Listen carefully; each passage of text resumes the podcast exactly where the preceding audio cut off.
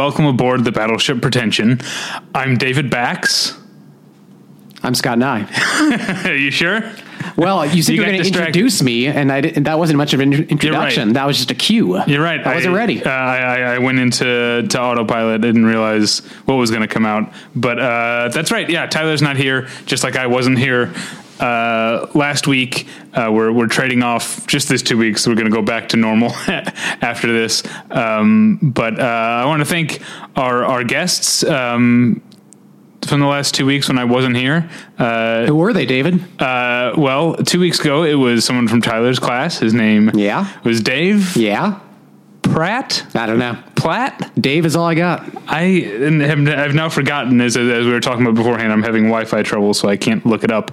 Uh, and then uh, for the bonus episode that went up on the day of the Oscar nomination, Stephen Farber joined uh, Tyler to talk about the Oscar nomination. So that was uh, terrific. Very Uh, exciting. Yeah, I hope uh, I hope sometime we get to give, have him back when I'm around. Um, but that was that was great. Uh, thanks to both of them. Um, Scott, you're here uh, not just because you're the third member of Battleship Pretension. And seemingly live here this month. That's right, yeah. Um, but you're here because you and I uh, spent uh, about five days at uh, Sundance. The snowiest, coldest days of my life. It was crazy. Yeah. Like, at, at first I was like, oh, David, you're being a wimp. You're just like SoCal acclimated. But then I was like, no, this is bad. Like, Yeah, because last year we talked about how, like, once we got there, you know, it was cold, but we acclimated pretty fast. Yeah. And this year I was like, am I just getting old? What's what's Well, happening it, here? It, it basically, it essentially didn't not snow Right. at any point No, while we were the there. entire time. Uh, and the, I guess the day, the sun, Sunday, I left late on Monday. You left Tuesday morning. Yeah. Right. Um, Sunday, it was, oh, it was essentially a blizzard. oh, yeah. And uh, and Monday as well. Actually, now that I'm Monday, Monday was the real bad day. Actually, I'm getting my days mixed up because I uh, left one screening. We'll talk about the movies uh, later. I left one screening, and there was a, uh, a press and industry, industry screening of a movie I really wanted to see, and I was like. Uh, I, and I missed the shuttle. Like I didn't Right. get because the Eccles, you don't step out into the shuttle. You have to walk all the way across a high school parking lot to get to the shuttle stop. And I missed the shuttle, and I was like, "All right, I know I can walk to uh, the where the press and industry screenings are from here. I did it last year. That's a long walk in that weather. but in that weather, Yeah. like against the wind, and Yeah. especially like I don't know if you made that walk. But the sidewalk at one point sort of splits off from the side of the road and goes through essentially it's almost like a little park type area. okay. I thought So- I did make that walk, but I don't remember that. uh, so at one point, I well maybe if you were on the other side of the street, Yeah. you. But so at one point, I just felt like I couldn't. I could no longer see the road. I could Right. no longer really hear it, even though it was probably only uh, 15 yards from me, and the wind was just blowing, and all I could see was like I was trying to look down to make sure I stepped in the footsteps that were Right. in front of me, in front, which were already filling up with the snow, and I was like, "Fuck!" Like, Well, that's the other thing is that the snow was coming down, but it was also melting pretty fast during the day. So there's huge puddles everywhere. It was yeah, terrible. That's right. That's right. Um, so uh, don't go to Sundance. Is what we're saying. Uh, no, uh, it, it was it was a blast, and we're going to talk about it uh, in detail. We're going to talk specifically about the movies that we saw, but we'll um, also add some color here and there with the other uh, fun experiences that we had. Um, but first, I want to uh, tell you about our sponsors.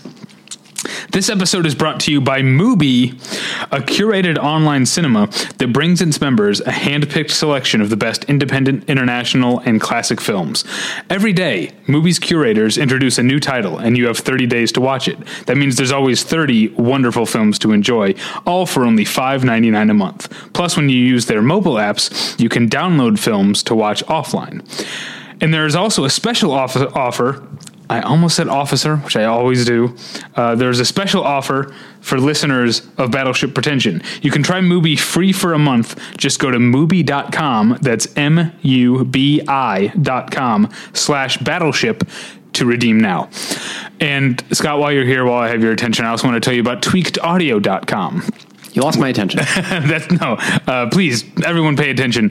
Uh, this is very important. Tweaked uh, is a fantastic company that makes fantastic professional quality earbuds in a variety of very stylish styles and very colorful colors. Uh, they look great. They sound great. I use them. Tyler uses them. I don't know if Scott has any, has a pair. Uh, I do. They're very good in, on the plane because they cancel noise quite well. there you go. Uh, another ringing endorsement um, for tweakedaudio.com earbuds. They're available at a low, low price over at tweakedaudio.com. But if you use the offer code pretension at checkout, you'll get one third off that low, low price and no shipping charges. So go to tweakedaudio.com and use the offer code pretension.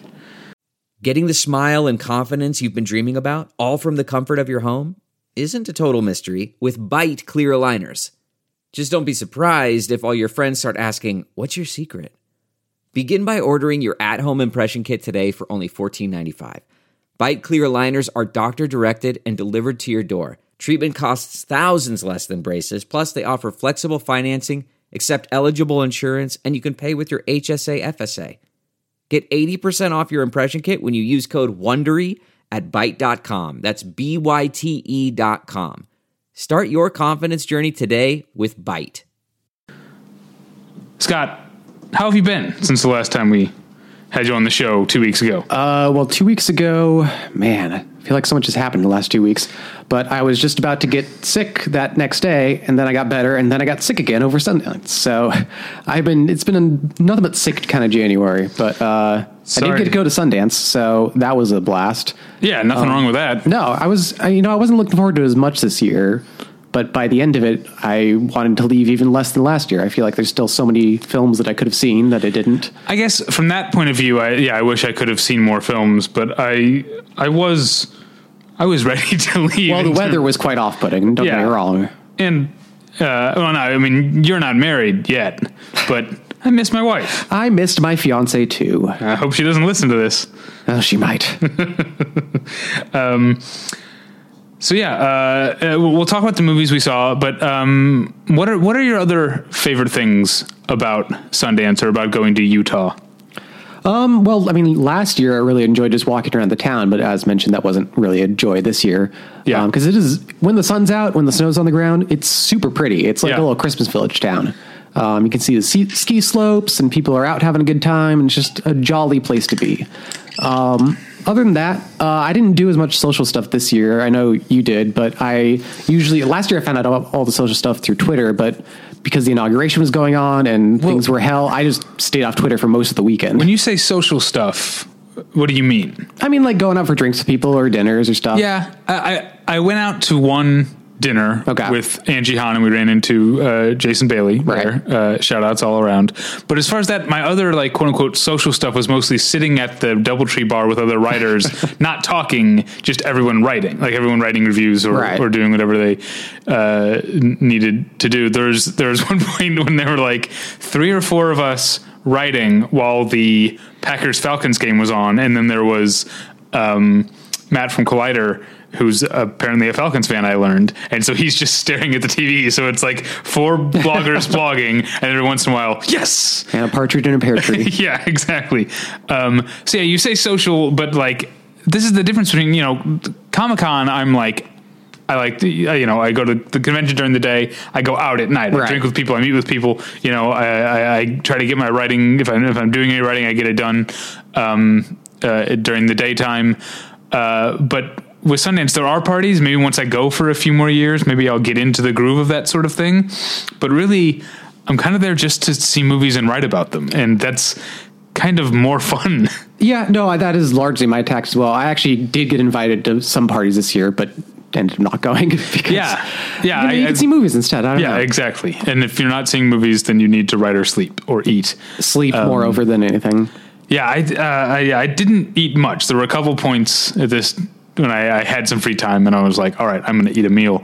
But a lot of times it was just grabbing croissants or apples or cups of coffee or bags of chips in between screenings. Yeah. I think yeah, you you, uh, you saw me wolf down a hot dog in the two minutes before a French World War One tragedy was about to start. You really went to town on that thing. You looked like you hadn't eaten in days. Yeah, because when I like it was the movie's got to start, and I got to get my notes out, and I just got like I got to finish this hot dog. You got your routine, man. Can't let that hot dog get in the way. Yeah, um, but the other thing uh, was that happened during during Sundance this year was the and this it happened all over the world and was very touching the uh, the women's march. Yes, I did go to that very briefly. Uh, I went even more briefly. you and I both had the same experience, I think, where um, traffic was not moving, No, and we both decided to walk. But you had left before I did, so you got to see more of it.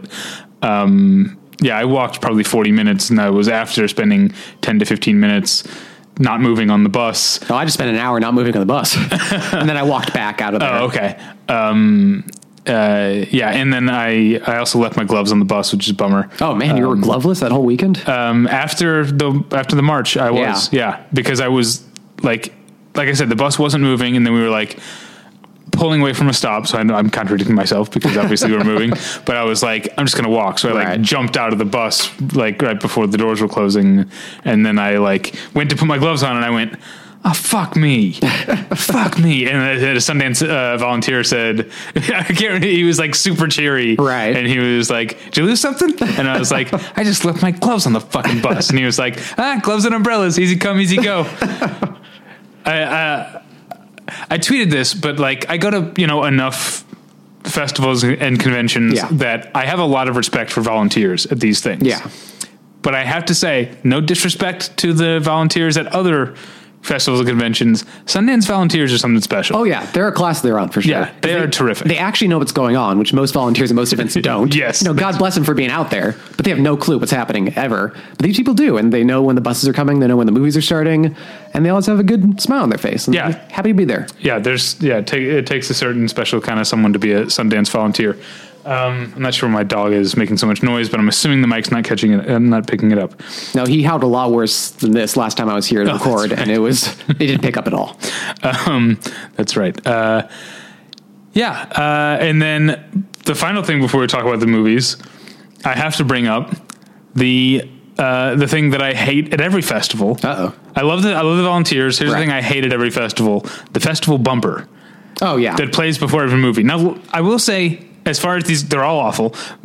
Um, but as far as these go, last year's Sundance one was one of the least intrusive. I don't even remember it. I think that's the point. Well, fair enough. it- like because when we're seeing, you know, you saw 17 movies, I saw Yeah. 14 movies. Like you're seeing the same thing at the beginning of every movie. It gets, it's really and it starts was to wear. really on like narratively driven this one and so it like took a weirdly long time and had this very catchy music that was always stuck in my head uh, and yeah it was always the same one which like at afi fest it was a different one they had like three or four that they cycled between that's right. That's so right. So that was Yeah. kind of a good way to do it but then this it was just the same damn thing and then the after the bumper they have the credits of the people who made the movie and the credits of the people who sponsored the festival Yeah. the whole thing took like a minute and a half Yeah, and it, and this is that happens at every festival, and it's just like I guess I don't know. There's got to be gotta be a better way david uh, yeah, uh, yeah. Um, but at least it wasn't. I, I think um, now you were at your first LA Film Fest this past summer. Yeah. that had a bumper plus an, a Los Angeles Times because they were like the one of the major right. sponsors. So it was two things that were Yeah. too long that played at the beginning of every movie. I only went to like four movies actually Okay. at the festival, so that didn't wear as much. but yeah, I, I, I've gone to enough festivals now to like the first time I see a bumper, I'm like, what about this? Am I going to hate by this time tomorrow? and then even more so in, in four days time, Yeah. uh, four or five days time. Um, I don't know. I don't know. why I brought that up just to say it's a, it's a facet of festivals. That nobody really talks about. Uh, yeah. Yeah. Um, I'm going to say positive facet of festivals right. that I, I, I know, I feel like I've had this conversation with people before. I don't know if I've, I've had it on the podcast, but I feel, and maybe it's just my luck, and it's gone the other way a couple times as well. But I feel like there's a certain kind of festival magic. I talked about like leaving the screening of the Eccles to make it to the other one, Right. And like, you know, um, having very little time and, so- and but I got there and it was fine. And I Yeah. sat down. There's, there's a festival magic where sometimes I feel like there's no way I'm going to make this screening, and I try, and I feel like most of the time I end up making the screening. I the only screening in two years of Sundance that I've gotten shut out of was Birth of a Nation last year because I sh- wanted to show up like ten minutes before it started, Right. which is foolish. but this Yeah. year I didn't get shut out of anything, including Call Me by Your Name, which I literally ran to two minutes after it started. Yeah, and that, that was the one that I had um, fought through. Uh, you know, the fought the elements. Oh, yeah. uh, to to get to, uh, and I and uh, I was so I thought for sure it was going to be full because I got there like ten minutes before, uh, and they're like, "Yeah, go on in." Yeah. and I literally had like ice in my beard. like I'm, I came in looking like I don't know. Uh, Look like you belong in walking out. uh, yeah, I was gonna make uh, the Revenant uh, Yeah, joke, yeah. but yeah, the So, same a thing. movie people have actually seen. Good call. yeah. Um, but I did see Walking Out and I saw a bunch of other stuff, and we'll talk about that in a second. I want to real quick, because Tyler and I are trying to do this more, uh, point out uh, what's going on on the website uh, right now. Things that you can things that you can check out.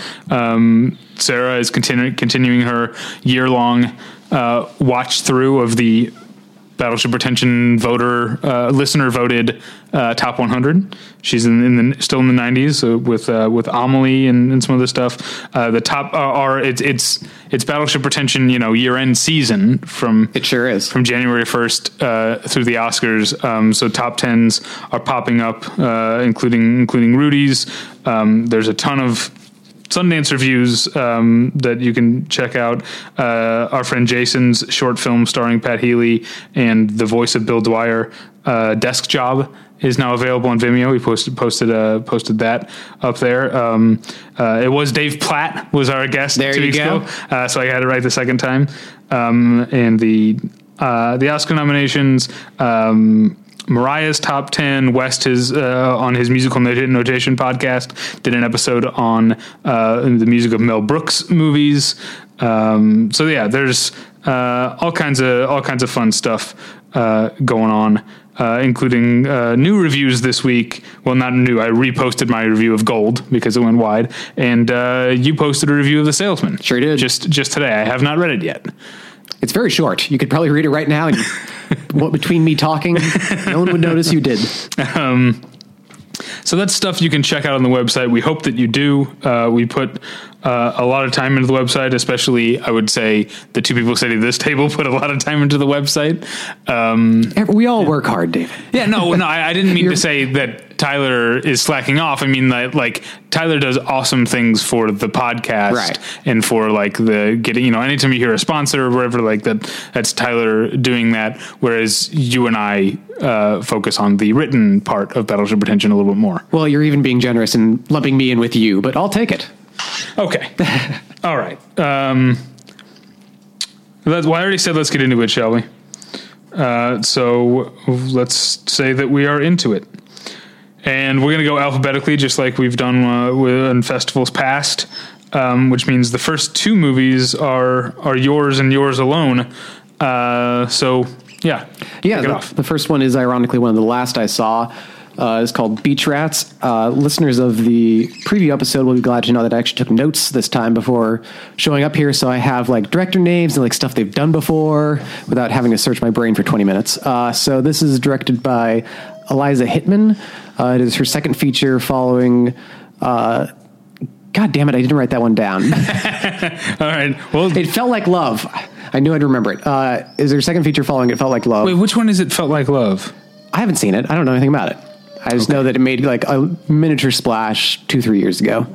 Um, this one centers on a young man, probably, I'd say he's about 21. He goes on a booze cruise at one point. I don't know how easy it is to sneak on those. He read to me as like 1920, but I assume he's about 21.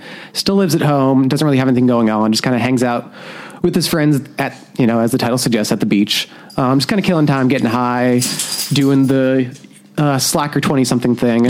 But he's also taken an interest in uh, cruising online for men to have sex with, um, which in the culture he is uh, surrounded by isn't terribly welcome. You get the sense that if he were to come out to anybody, it would not be well received. You know, he might get kicked out of the house. He certainly would be ostracized by his fellow meathead friends. Um, but he and it, so he feels a genuine sense of shame about what he's doing. And the actor who plays the main character, Harris uh, Dickinson, does a really nice job of kind of building layers onto that without, you know, making it seem like the film is punishing him or like it really seems like it's coming from him. You know, like he could be making different choices, but it's just a sense of self-loathing that he has built into himself.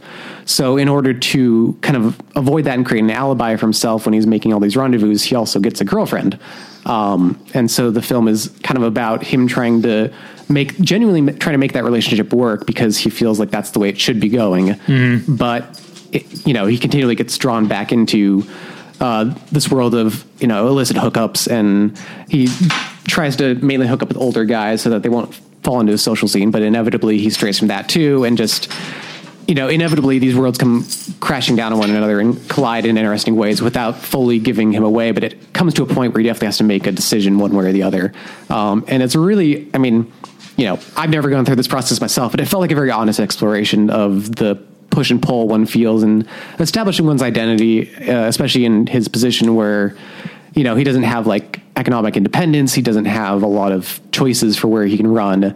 Um, he just kind of is living his life and thought he could skate by on that, but is having kind of actually confront himself for probably the first time. And it's a really, really strong movie. Um, the director said up front it's a really tough movie, uh, and you could kind of feel the tension in the audience around that. Um, but I, I, think people generally generally took to it, and uh, I certainly did myself. Um, I'm glad you said the the director because I feel like we should point out as we go, like which screenings we saw. You know because there's a public screening and the yes. and the press screening and the public screenings often have Q and A's or introductions or, or, whatever. And I feel like we should call out those those details. So this, I'm guessing, was a public screening. This was, yeah. Um, um, it was, I think, the world premiere. I don't think it had shown anywhere else before. Um, okay. So that was very exciting.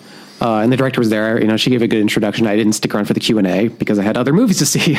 I I know you hate staying around for Q and A's. Period. In general, I stayed. I, I, don't think there was any one movie that I stayed for the entire Q and A for. Right. Well, except for we'll talk about Berlin Syndrome when we get to it because that was oh, a right. very unique. oh, thing. I just said very unique. The thing I always rail against. Uh, that was a unique case. Um, but yeah, uh, uh, I, I, did stick a little bit around a little bit for some of the Q and A's, um, if only so that I could text my wife the celebs that I saw. Good call. Uh, I actually like the Q and A's, but I just didn't have time for really any this year. Um, so that was that. Um, the next movie on our list is Before I Fall, which is actually getting a release in like two weeks or something. It comes out in February sometime. Um, but it's this young adult adaptation that's kind of a Groundhog Day scenario uh, set oh, okay. amongst high school girls. Um, the best basic premise is uh, Zoey Deutch it plays this girl who's like one of the popular girls at her school and has kind of a mean girls kind of crowd. And as you might predict from a Groundhog Day scenario, she eventually learns many lessons throughout the film. Um, but after it gets kind of through that initial setup, which I don't know about you, but all these kind of films that end up repeating someday over and over, whether it be a Groundhog Day thing or a time travel thing, that initial day is a drag to get through because you keep trying to figure out like what are the details we're going to keep coming back to. Oh, I see what you're saying. Yeah, you feel yeah. like the character they're establishing is not the person you're going to end up spending that much time with. It always feels like there's such a vast departure that happens pretty quickly. Um, so I don't, maybe yeah. it's just me. But did you know going in what the what the yes, premise was? Okay. Um, so you know that affects things, I guess. There were a number of movies that I saw this year that I didn't know what the premise. Oh yeah, same here. Uh, going in was. Um, uh, and I'm sorry I won't be able to preserve that for everyone because we're going to talk about the Alas. movies here. uh, but it, it um, it is it is fun. That's one of the fun things about going to a festival, especially a festival like Sundance, as opposed to AFI Fest. Um, as much as I love AFI Fest, or have mixed feelings, um, but a festival like Sundance, where you know, twelve of the fourteen movies that I saw premiered at Sundance, right? Uh, you know, and so people don't know uh, what you know, or or if you, it's easy to avoid, I guess. Well, yeah, especially if you're going in based on director, or stars, or whatever, which is usually what I'm. Yeah, exactly. You're not looking at the premise at all. So um, um, now. This person, uh, the director of Before I Fall, yeah. Uh, her last film was called Nobody Walks, um, and I hated it. Oh, really? I don't know if you saw it. No, I didn't okay. know her work at all. Um, what I was going to say though is that once they kind of get past this establishing stuff, I think they really latch on to the terror of experiencing the same day over and over. Oh, okay. Which like these stories usually present, I think either the whimsy or the unbelievability of it or something. But this, you really get the sense that she's like trapped and she's starting to freak out about what's happening to her, um, which I think is a different kind of note to play, and I think one that fits with it being about a 17 year old girl. Um, that there's a sense of almost victimization there, I guess. Um, that I think ends up being really strong. And, you know, I'm kind of a romantic and a sucker. So when it gets into the life lesson stuff, I found it genuinely moving by the end. Um, so yeah, I thought it was a, a pretty strong little film and uh, much stronger than most YA adaptations I've seen so far. All right, let's move on to uh, the first one that you and I have both seen. Yeah. Uh, I will start talking though because I was at the world premiere. Uh, Ooh la la! And it well, and there's a story here, as, as you know. Um, this, we're talking about Cate Shortland's Berlin Syndrome. Um, which is, uh, I mean, uh, I don't know how much. I, I, like I said, I only saw 14 movies, but this is definitely a top five of the 14 for me. Uh, maybe a top four. Um, uh, and I know you were a fan uh, as well, but um, the the premiere had, uh, had had an issue. Well, first there was a minor, like almost foreshadowing, shadowing of There always is. what was to come, which had nothing to do with the present, presentation or everything. Or but this was at what's called the Mark, which is the something something recreational center, right? Yeah, I was just trying to remember what it is, but I have no I can't idea. remember. Yeah, Um, but and it is this is a functioning like rec center, like a gym, and like where the where the um, screening is is half a basketball court, which Oh, is really? Like, I never yes. didn't notice. Um, I know I didn't notice either. I knew because uh, one of the people we were staying with works there. oh yeah, um, and, and she told me that that's what it was. Um, and I guess they for this night because this was a, an eight thirty p.m. screening um, of a movie that's uh, you know a little under two hours. So right, uh, uh, just I'm going to say it was probably nine fifty two p.m. when suddenly a voice comes over and says, "Attention, Mark patrons! The Mark will be closing in eight minutes." Uh, clearly, they're supposed to shut off the PA to that Right. part of the thing, and they um, were unable to to do that. So in the middle of in the middle of like um, a very uh, uncomfortable sex scene, um, we got this announcement that uh, we better you know. Uh, get to the lockers and change into our street clothes or whatever. Uh, wrap up our pickup basketball games or whatever we were doing there, uh, and then so that that was the the first thing, and then the big thing that happened now this berlin syndrome is uh, is uh, uh, sort of a, a psychological thriller type of it's a thriller i don't know we'll talk about what it is but it's a tense movie yeah. Which I didn't know when you were telling me this story. Yeah. and so I was like, well, you know, that's rough, but it's not that big deal. And then when I saw the movie, I was like, oh my god. and then- so the point that it like it's the climax of the movie. The villain is stalking the heroine up the stairs with the crowbar in his hand, running his crowbar crowbar along the uh, the the railing uh, of the of the stairs, being very threatening. And then the DCP server crashed, and it just froze. And it was just frozen for a while, and uh, then they tried to play what I'm guessing was like a DVD screener that had a Oh, watermark on it, and then for some that stopped. well, like they started to, tried to play that, it jumped ahead. Um, so we missed a whole part in between. They started showing that, then it stopped.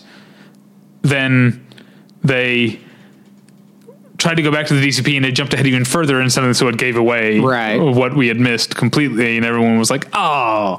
Um, and then they just like brought the lights up and they just started the Q and A.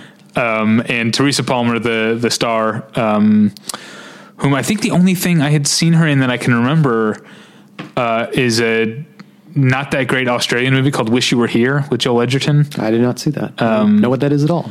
But she's been in other stuff, um, and I think she's uh, sort of an up and comer. Um, uh, but she and then the um, the the male star is Rex. M- sorry, Max Riemelt, I think is his name. Okay. uh, he's on Sense Eight.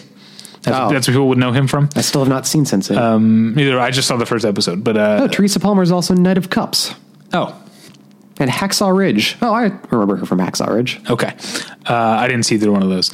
Um, so then Ter- Teresa Palmer essentially just like tells tells us the end of the movie. She's like, okay, so here's what happened. He's coming up the stair, and then she she tells us the end of the movie, and then they just just start doing the Q and A. And the first question is some guy who probably thinks he's a fucking hero stands up and just starts shouting about I don't understand why the programmer isn't down on his knees begging you for, for forgiveness. Jeez. That's what he said to, to Cate Shortland, the director. Yeah. And she's basically like, Well, these things happen and he's like, You're right, sir, I'm very sorry. but then and then someone else was like there instead of a question they said i just want you to know because it's an australian and a german and the director's australian she's like and he was like i just want you to know not all americans are rude like that.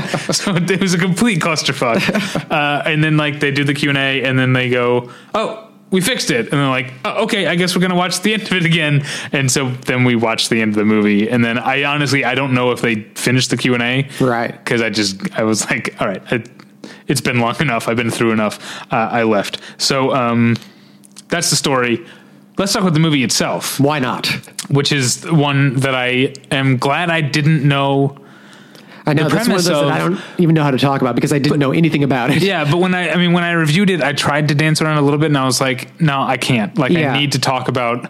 And I feel like it's going to be in the trailer and every review, every other review Yeah, talk about it too. Yeah, and also it's it goes further than that. Oh, you know, that's sure. only just yeah. So basically, it's uh, an Australian tourist um, who is touring. Uh, sorry, she's touring Berlin or you know backpacking through Berlin or to, through Germany, or whatever, alone, and she meets a uh, Berliner uh, like JFK. Ich bin ein Berliner. Um, and they have a sort of uh, fling, like, you know, like you do when you're traveling alone through Europe. I'm sure. Um, People tell me. yeah. Uh, and then she's she leaves the hostel she's staying at. She's staying over at his place for a couple nights. She's putting off her trip. Her you know she's supposed to move on to Dresden. Um, he gets up to go to work, uh, and she finds that she can't leave the apartment. She's been locked in, reinforced glass in the windows, no other inhabitants in the par- apartment building, and uh, you suddenly realize this sort of like what seemed like kind of a I guess I, I say it seemed like a romance, but there are clearly hints of danger. Yeah, but I, got think. pretty caught up in it. I was like, But I- this there's- is hot stuff. Good for her. Yeah, but I, I feel like well, the music during the the consummation scene is like when That's true. is not love music. Like it's very tense music, and there's like a close up. You know, when he's driving her around, there's a close up of the car door locking. I don't know if you noticed. Yeah, I didn't know that. Uh, that that. like there's so little there are little hints that it's not, but but suddenly you realize, oh, this is. Uh, I guess I keep dancing around calling it a horror movie, but it's essentially a horror movie. I'd more. It's more of a thriller myself, but that's you know Uh, but I, you know, I saw variation. someone said uh, Berlin Syndrome is essentially Silence of the Lambs if it were just about Buffalo Bill and Catherine, whatever, um, which is not entirely what true of the characters, but of the premise. Right. I guess it is kind of like that. It is. It feels like a horror premise classed up a little bit. But what I like about what you said about the premise and uh, is slightly different than what happens, which is that that first day that she gets locked in, she just assumes it's a mistake, and then they still got clubbing, and it's not till the next day Yeah. that she realizes something's up. Did you uh, realize it was a mistake? Um, I thought it was unusual, but I didn't. I was kind of with her. I don't know. I feel like I'm a paranoid person, and I'm like I would. Oh, if I'd been in her situation, I would have been out of there the second I had. Yeah, but, uh, that's exactly yeah what I would have. Yeah, um, yeah, and then there's something that happens I don't want to get into where she like has a chance to get the upper hand on him. Right. Uh, uh, that's a no pun intended, but you don't know what I'm talking about, so that doesn't matter. And uh, my feeling in that situation is like, no, go for the jugular. Like, don't don't try to wound the guy and escape. Like, But she does pin him. uh, well, uh, not well enough. I'm saying, I, I'm saying, I would have, uh, I would have put something through his through his windpipe and made sure that it was that it was done. That's what I, like. I'm not leaving any. I guess she wasn't ready to go that far. uh, I'm not leaving any loose ends in that situation. If it's if it's me or you, it's you. Uh, is what I'm saying. But uh, no, we're, um, let's talk about the movie itself. Uh, it is a it's a terrific movie. You, you agree? It's super thrilling. I, you know, edge of my seat, gripping the armrest, the whole deal, the whole time. Uh, Yeah. I pretty much loved it. I don't really have any major complaints with it. Uh, it worked exactly like it was supposed to on me. Yeah, and, and it's one of two very different movies I saw. Uh, you also saw the other one too. We'll talk about uh, in two movies from now. Um, that uh, has a parallel about the way that um, men try to control the women in their lives. Uh, you know, uh, I'm not sure I see it as much with this one. I mean, you don't say. I mean, it's it's not uh, it's not an accident that the that the the captor is male and the captive is female. You know, and and and and he. It's not just that he keeps her captive. He also buys her the the the sort of the under things and the uh, I guess that's true. There's like a friendliness the- there that's a little- and the nail polish that he wants her to wear and he expects her he, he I mean, if I were in this situation, I would not. I would like to think I would not be very. What's the word I'm looking for? Uh, willing is not the word I'm looking for. Um, but uh, he expects her to go along, Right, yeah. Uh, You know, he expects her not. He didn't. She's not chained to the wall the whole time. Right. No, that's a good point. He's trying to turn her into his idea of an ideal domestic partner, Yeah. and it's a very twisted, twisted thing. And um, uh, I, yeah, I don't think that uh, I don't think the the parallels and parables here um, are a mistake, even though that's not all that's going on. There's also Right. this whole thing about the sort of the uh, political history of, of Berlin. The the film takes place not just in Berlin, but in the part that was East Berlin. Yeah. Um, and and that the the sort of the specter of the GDR is um, in ways overt and covert, I guess, um, uh, present throughout you know throughout the the movie. You know the creepiest thing in this movie to me for reasons I cannot put my finger on, so I'm curious if you agree. When she first finds that massage chair Uh-huh. and it's just moving and it's old and torn up, there's something very creepy about that to me. Uh, well, it reminded me of the massage chair at the end of Breaking Bad. I don't know if you watched. Oh, yeah, Bad, totally. But that's the first thing I thought of was, uh, yeah, the massage chairs are creepy. I They guess are. it's a shorthand for creepiness. Um, let's move on to the movie. We've both already mentioned it. We both saw it. Uh, it was the last film that I saw at Sundance this year. Uh, Luca Guadagnino. Guadagnino. That's a great guess. um, "Call Me by Your Name," and this is. Um, I, I, I told you as I go along, I was going to point out my three favorites and my one least favorite. Uh, this is my absolute favorite thing that I saw. Is my second at, favorite. at the at the festival. Oh, I can't wait to find out what the, what your favorite is. You know, Do I? when we get there, you'll remember. Oh, okay. Um, but yeah, the, uh, I uh, I just I just loved the this movie. Um, there's I mean it, for it's festival movies tend to be shorter than other like studio prestige movies. Do you know what I'm talking about? Sometimes, sometimes they can be much longer. Yeah, that, I guess that's true. Yeah, but I'm saying most of the movies that I saw Yeah. at Sundance were in the 90 to 100 minute. Yeah, range. well, Sundance, I think, and independent American films tend to be Um, yeah, that length. Yeah, yeah, because I guess that's true of LA Film Fest too. Yeah, Those all tend to be around the same uh, the same length, but it's from the same pool. Um, whereas this is the movie is the second longest movie that I saw by two minutes, um, and it flew by. For Oh, for sure. Um, I wanted it to keep going. It's the kind of movie that you can just luxuriate in, as the characters are doing, because they're on a summer long vacation in northern Italy.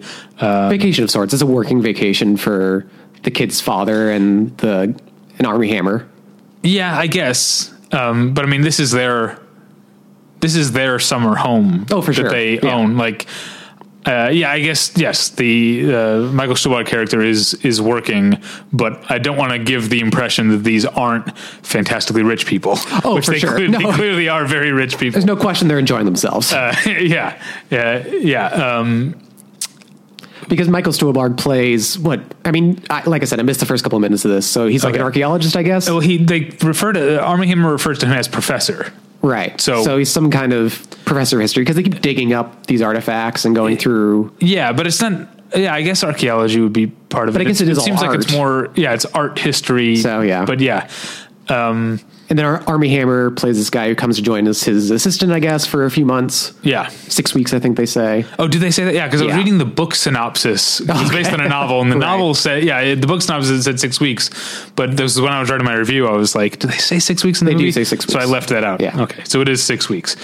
Um, uh, so Michael Stuhlbarg is the professor. Um, the, the there's his wife, and then they have one son, a 17 year old um, named uh, Elio, who is played by Timothée Chalamet, uh, who. Um, uh, we were you were talking were you with us talking about him after the No. movie okay this might have must have been before uh, you joined the group what do you know do you know him I was looking him up earlier. I think he was in Interstellar. yeah, I think that's what a lot of he was. He's the young Casey Yeah. Affleck in Interstellar. But uh, as I'm one of a handful of people who saw and loved this movie last year, he's also um, in Miss Stevens. Oh, I did see that. I forgot. Yeah, he was in that. Um, he's terrific in that. And Yeah. I, I already when I saw his name in the opening credits, I immediately knew like, oh, that's that kid from Miss Stevens who There was so, who was so good. Uh, and so he is now uh, one to one to watch. oh, he's for me. exceptional in this movie. yeah. I mean, part of it is that uh, Luca Guadagnino kind of he knows how to. What is? Oh, there's a cat on my leg. That's what's going on.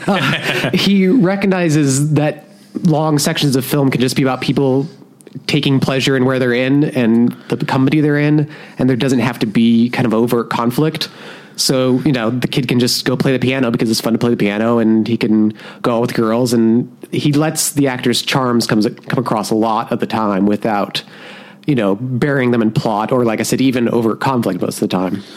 Uh, yeah. Um, what I found so uh, naturalistic and yet alien at the same time about this this family and the way that they spend their times and time and the way that they talk to one another is that and maybe it's just because I'm so accustomed to you know uh, art dramas about families being about secrets and lies Right. but like this family is like always completely honest with each other not in like a cruel way Not but they're necessarily very always, but they're well, very well open. let me finish my thought they don't lie to one another right.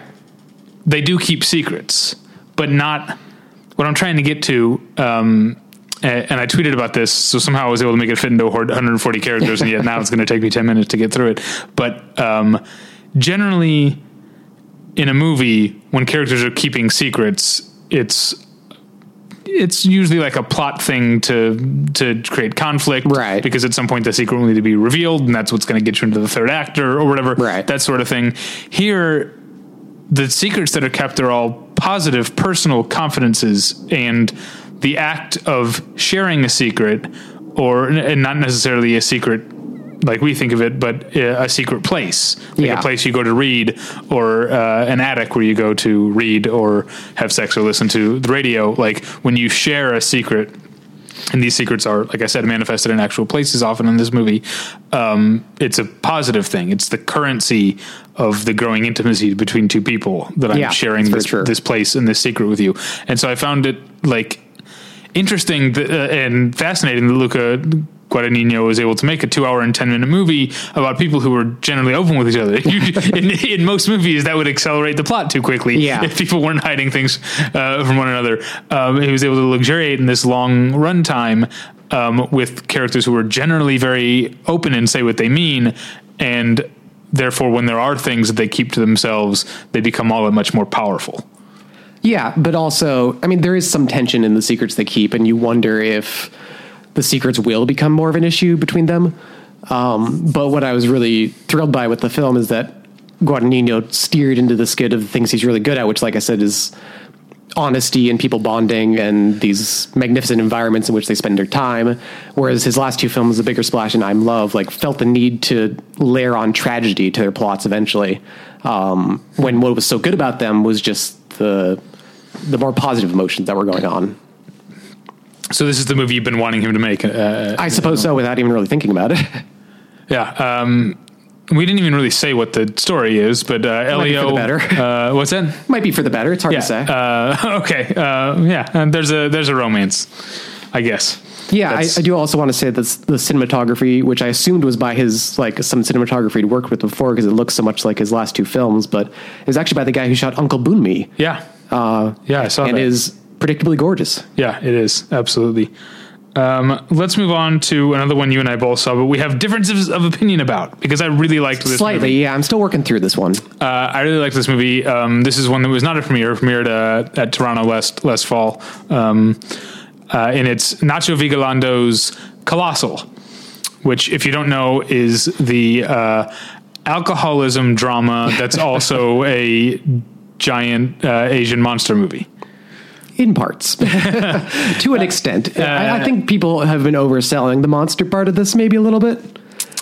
in terms of like screen time, Yeah. I see what you're saying, but it needed it needs to be a monster movie to have the climax that it has, and Right. the climax is even though this has been a personal drama about relationships and alcoholism the whole time, the climax is at the level of a monster movie, and I think that's one of the things I like about it so much is that he um, brought those two things together. He gave you the big, satisfying climactic battle of uh, of a monster movie, but he also gave you the not quite entirely satisfying resolution to the alcoholism plot. Do you know what I mean? Yeah, I uh, so. like he, he, you know, he. I think he says. I I think what he's saying is like it's cathartic to get through this breakthrough of the good monster defeating the bad monster, Right. Right. Uh, but there's also this little reminder at the very end. It's it's a laugh line, but it's also kind of a sad laugh. Not even a line. It's a it's a facial reaction um, that you get a laugh, and it's the very end of the movie. You know Yeah, what I'm talking no, about? I do. Um, that is also saying yes, but her problems with alcohol are not going to be so easily solved. Right. Uh, and I, I I really found that um, very uh, delicately uh, but confidently handled, uh, and I liked it quite a bit. I see what you're saying there. I still, which I said to you when we first talked about it, I I don't think the acting is terribly well resolved for whatever they're going for here. I just feel like it's a constant distancing mechanism that just left me distanced. I never felt involved, and there's a sense of humor to the whole thing that didn't feel like people avoiding their problems at all. It just felt like the movie was very flip about what it was about. See, I, I think that um, that that it's.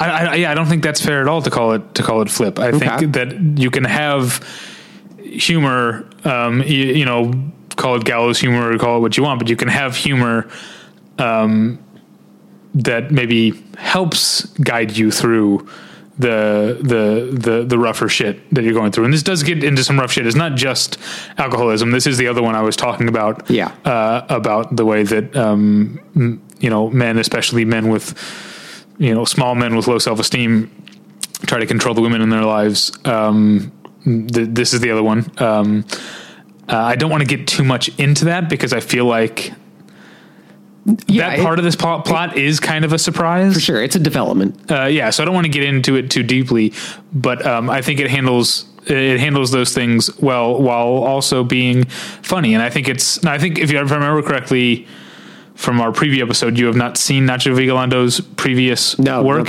because this is I, I didn't see Time Crimes, which is probably his biggest one. Weirdly, that's the one I haven't seen. But uh, with Extraterrestrial and with A for Apocalypse um, from uh, um, from the ABCs of Death. Um, that is very much his style. There's a there's a sort of uh, a, a gloss to the exteriors uh, of his movies, and I think that's where the arch uh, performances come in. That's where the comedy comes in. Um, but they're really it's really just a, a pretty pretty casing for something deeper that he's exploring. I think about human relationships. Uh, I think he does a good job of it. Yeah, the one area where I would say I think the archness works is the relationship the characters have to the damage that they're doing across the world. Because we haven't even really explained the basic premise, but there's like a psychic link between uh, Anne Hathaway and this monster that shows up in South Korea. Yeah. uh, and eventually that mos- monster does some damage, and she is responsible for it to an extent. But in the same way that when you watch the news and you know 40 people drown in a flood somewhere or in a building collapse, you know, it's like you feel bad, but there's only so much you can take that in, I guess. and it, yeah, and it's hard not to treat it as a spectacle, which the movie um, uh, comments on when Jason Sudeikis' character owns a bar. Yeah. and as these things start happening on the news, his bar starts doing a lot better because people start hanging out to watch the to have drinks and watch the the news together. It becomes an event. and you hear people cheering on the events as they progress, and yeah. So th- Yeah. I, I do think there's some interesting stuff in there. Like I said, I, I don't like outright hate it. We'll get later to a movie that you loved and I hated, but um, Oh yeah, yeah. but this is I just didn't feel was quite as successful as you do. Uh, all right. Well, uh, agree to disagree. I, I still hope you check out Extraterrestrial someday because it's it's really great. Someday, Um, I felt like there was one more thing I was going to mention about. Uh, oh, I was going to tell. Uh, I stayed for some of the Q and A here, um, and uh, Nacho Vigalondo is a is a is a delight. Um, uh, and someone asked, um, uh, someone asked, why did you set the you know the kaiju part in South Korea of Right. all countries, and he and he was like, "It's so cheap." It's like- uh, but then he went on to talk about how it needed to be in a non-white country Right. for the for exactly the points that you're that you're making. Um, he needed to set the the the damage they were causing needed to happen at some place very very different from where Yeah, they for are. sure. Um, anyway, uh, all right, one that you saw but I and I was going to see, but I didn't. Is up next. Oh, I didn't know you were going to see it. I had a- oh yeah, I no, had a ticket, I, actually. recall this now. And then I tried to go to the march again, and I honestly probably could have done both and been there at the same time. Um, it is Alicia Scherson's and Christian Jimenez's uh, Family Life. It's a Chilean film that has a very strong premise. It's about this kind of loser, dopey guy. Doesn't really have anything going on. Doesn't really have any major goals in life. Uh, he ends up house sitting for an old family friend uh, while he and his family are away on some sort of vacation. Um, and in the process meets a young attractive woman and starts kind of posing as though the house is his and that uh, his family has deserted him. You know, his wife doesn't let us see his kids.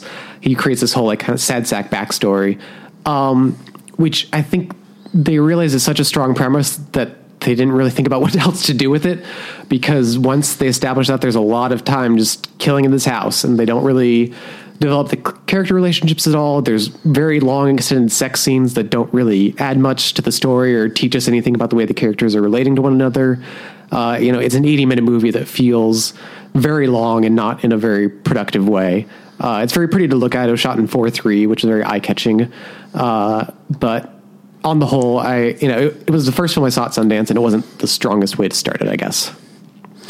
Okay, um, on to, uh, and now I lost the France. list. Uh, yes, no, one we saw together. Uh, the new um, Francois Ozon film. This is the besides Colossal. This is the other film that I saw at Sundance that wasn't a Sundance premiere.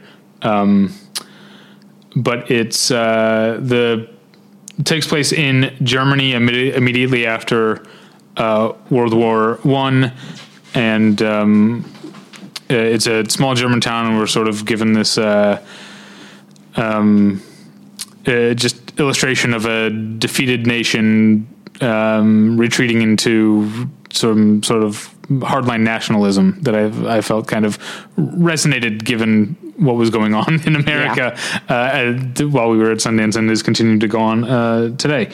Um, but that's not really what the the story is is about. The story is about the the uh, a widow who was living with the parents of her um, late uh, fiance, um, the, who died in the war. I should make that clear. Um, and then a uh, a Frenchman, a hated Frenchman, uh, comes to town and starts visiting her fiance's grave. Yeah. Uh, and you know who is this guy how did he know how did he know Frantz and blah blah blah uh, and that's what the story is about or at least the first half and then um, it does become a different story of sorts in the second half but we don't need to get into that For sure. Um, this is based on a 1932 Ernst Lubitsch movie that isn't available on DVD. Not many people have seen. I haven't seen it, and I love Lubitsch. Um, but it's one of the rare kind of straightforward dramas he made. And i was going to ask if you'd seen it No, unfortunately, I still haven't. I want to though, but and I, I think a lot of us were curious what a guy like Francois Ozon was doing with a Lubitsch film, remaking it. Um, but I think it connects a lot to at least the films of his I've seen, which are just the previous three. Um, in terms of eventually, the story goes on. People have to create certain narratives to keep up certain illusions, I guess, and to maintain relationships, but it's not, I guess, in a negative way. And I think that connects with a- lot of his previous work, which is very connected to ways people present themselves in different environments and how these aren't necessarily, even though they're contradictory, they aren't necessarily like false or uh, they're negative, I guess, just because they're contradictory. um, i want to ask why why didn't this seem ozon and lubitsch seem like to you why did they what do you see as the differences Well, the films uh, Ozon's I've seen are mostly kind of thrillers in a way. okay i guess but they're also melodramas Yeah, but Lubitsch mostly made comedies. Uh, yeah, I, I guess you're right, but I, but I guess it's uh, yeah. I said okay. Now I see what you're saying, but Yeah. uh, I, I think of Ozon as being um, uh, a classicist, classicalist uh, in, in a lot of ways. yeah, I would agree with that. um, and um, something like. So I'm guessing. So have you seen the last three? That's the new girlfriend. Young and Beautiful um, and In the House. Okay, uh, and I've um, so you haven't seen Under the Sand, which was the first Ozon that I saw. Okay. when I was probably 16, I saw it at the uh, at a movie theater when it was when I first got my driver's license and could go to movies on my own and started like really seeing art movies. Uh, and I've, I've been, so I've been in love with Ozon since I was 16. Um, uh, but um, yeah, it, it didn't.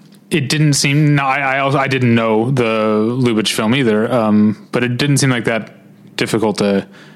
Well, now that I think about it, actually, that idea of presenting yourself as several different people is pretty Lubitsch too. So uh, maybe I need to revisit my uh, love of one of my favorite directors. But I, anyway, I thought this was a very fascinating and layered and Yeah. emotional and you know kind of quietly thrilling film. There's not kind of any suspense sequences as there have been in his last few, but there's a lot of suspense. I think in terms of the character decisions and what people are going to do and who they'll choose to be or how they'll choose to present themselves. And Yeah. Um, there's also, I think, uh, an intentional. Um, I don't know what, what the word is. Uh, sleight of hand, intentional misleading. Um, Okay. I don't know if you saw it either, but I think the the story of how uh, um, what's his Adrian, Yeah. um, knows Frantz. Um, is revealed to be something different than I thought the film was building toward. yeah, I, I know what you mean. Okay. Um, and that was definitely a moment where I was like, oh, Ozon's really adapting this because this probably wasn't in the 32 movie, but it ends up not going down that road anyway. But I wonder if Lubitsch might have made the same sort of nods to it, knowing Lubitsch. Um, and let me ask you then, finally, what did you think of the? Because it's a black and white film. Mostly. What I was going to say. What do you think of the use of of color? I, I liked it because I couldn't quite get a handle on it. At first, it seemed like it was only going to be the flashbacks, and then it wasn't. Um, and it seemed maybe like it was when the characters were coming alive or something, but I don't think it was strictly that either. I interpret it as because yeah, at first it is just a flashbacks. I interpret it as the color comes back when the people who knew Frantz start to feel like he's there again when they're hearing stories and Okay. they're playing like playing the violin. You know, like for months now, all when they've thought of Frantz, all they've thought of is how sad they are and the fact that that their loved one was taken from them. Right. But at any point that it starts to feel happy, like they have have happy memories of Frantz again, that's when the color comes back. Because it's first it's a flashback, then it's the violin, Yeah. then it's uh, when uh, Anna takes Adrian to where Frantz proposed to her. I think Right. is the third one. Um, and then I think very tellingly, for most of the second half, there's no color. Yeah. Uh, uh, that was my interpretation of how the color was used. No, that makes sense. Um, I feel like it, the color looked kind of weird though.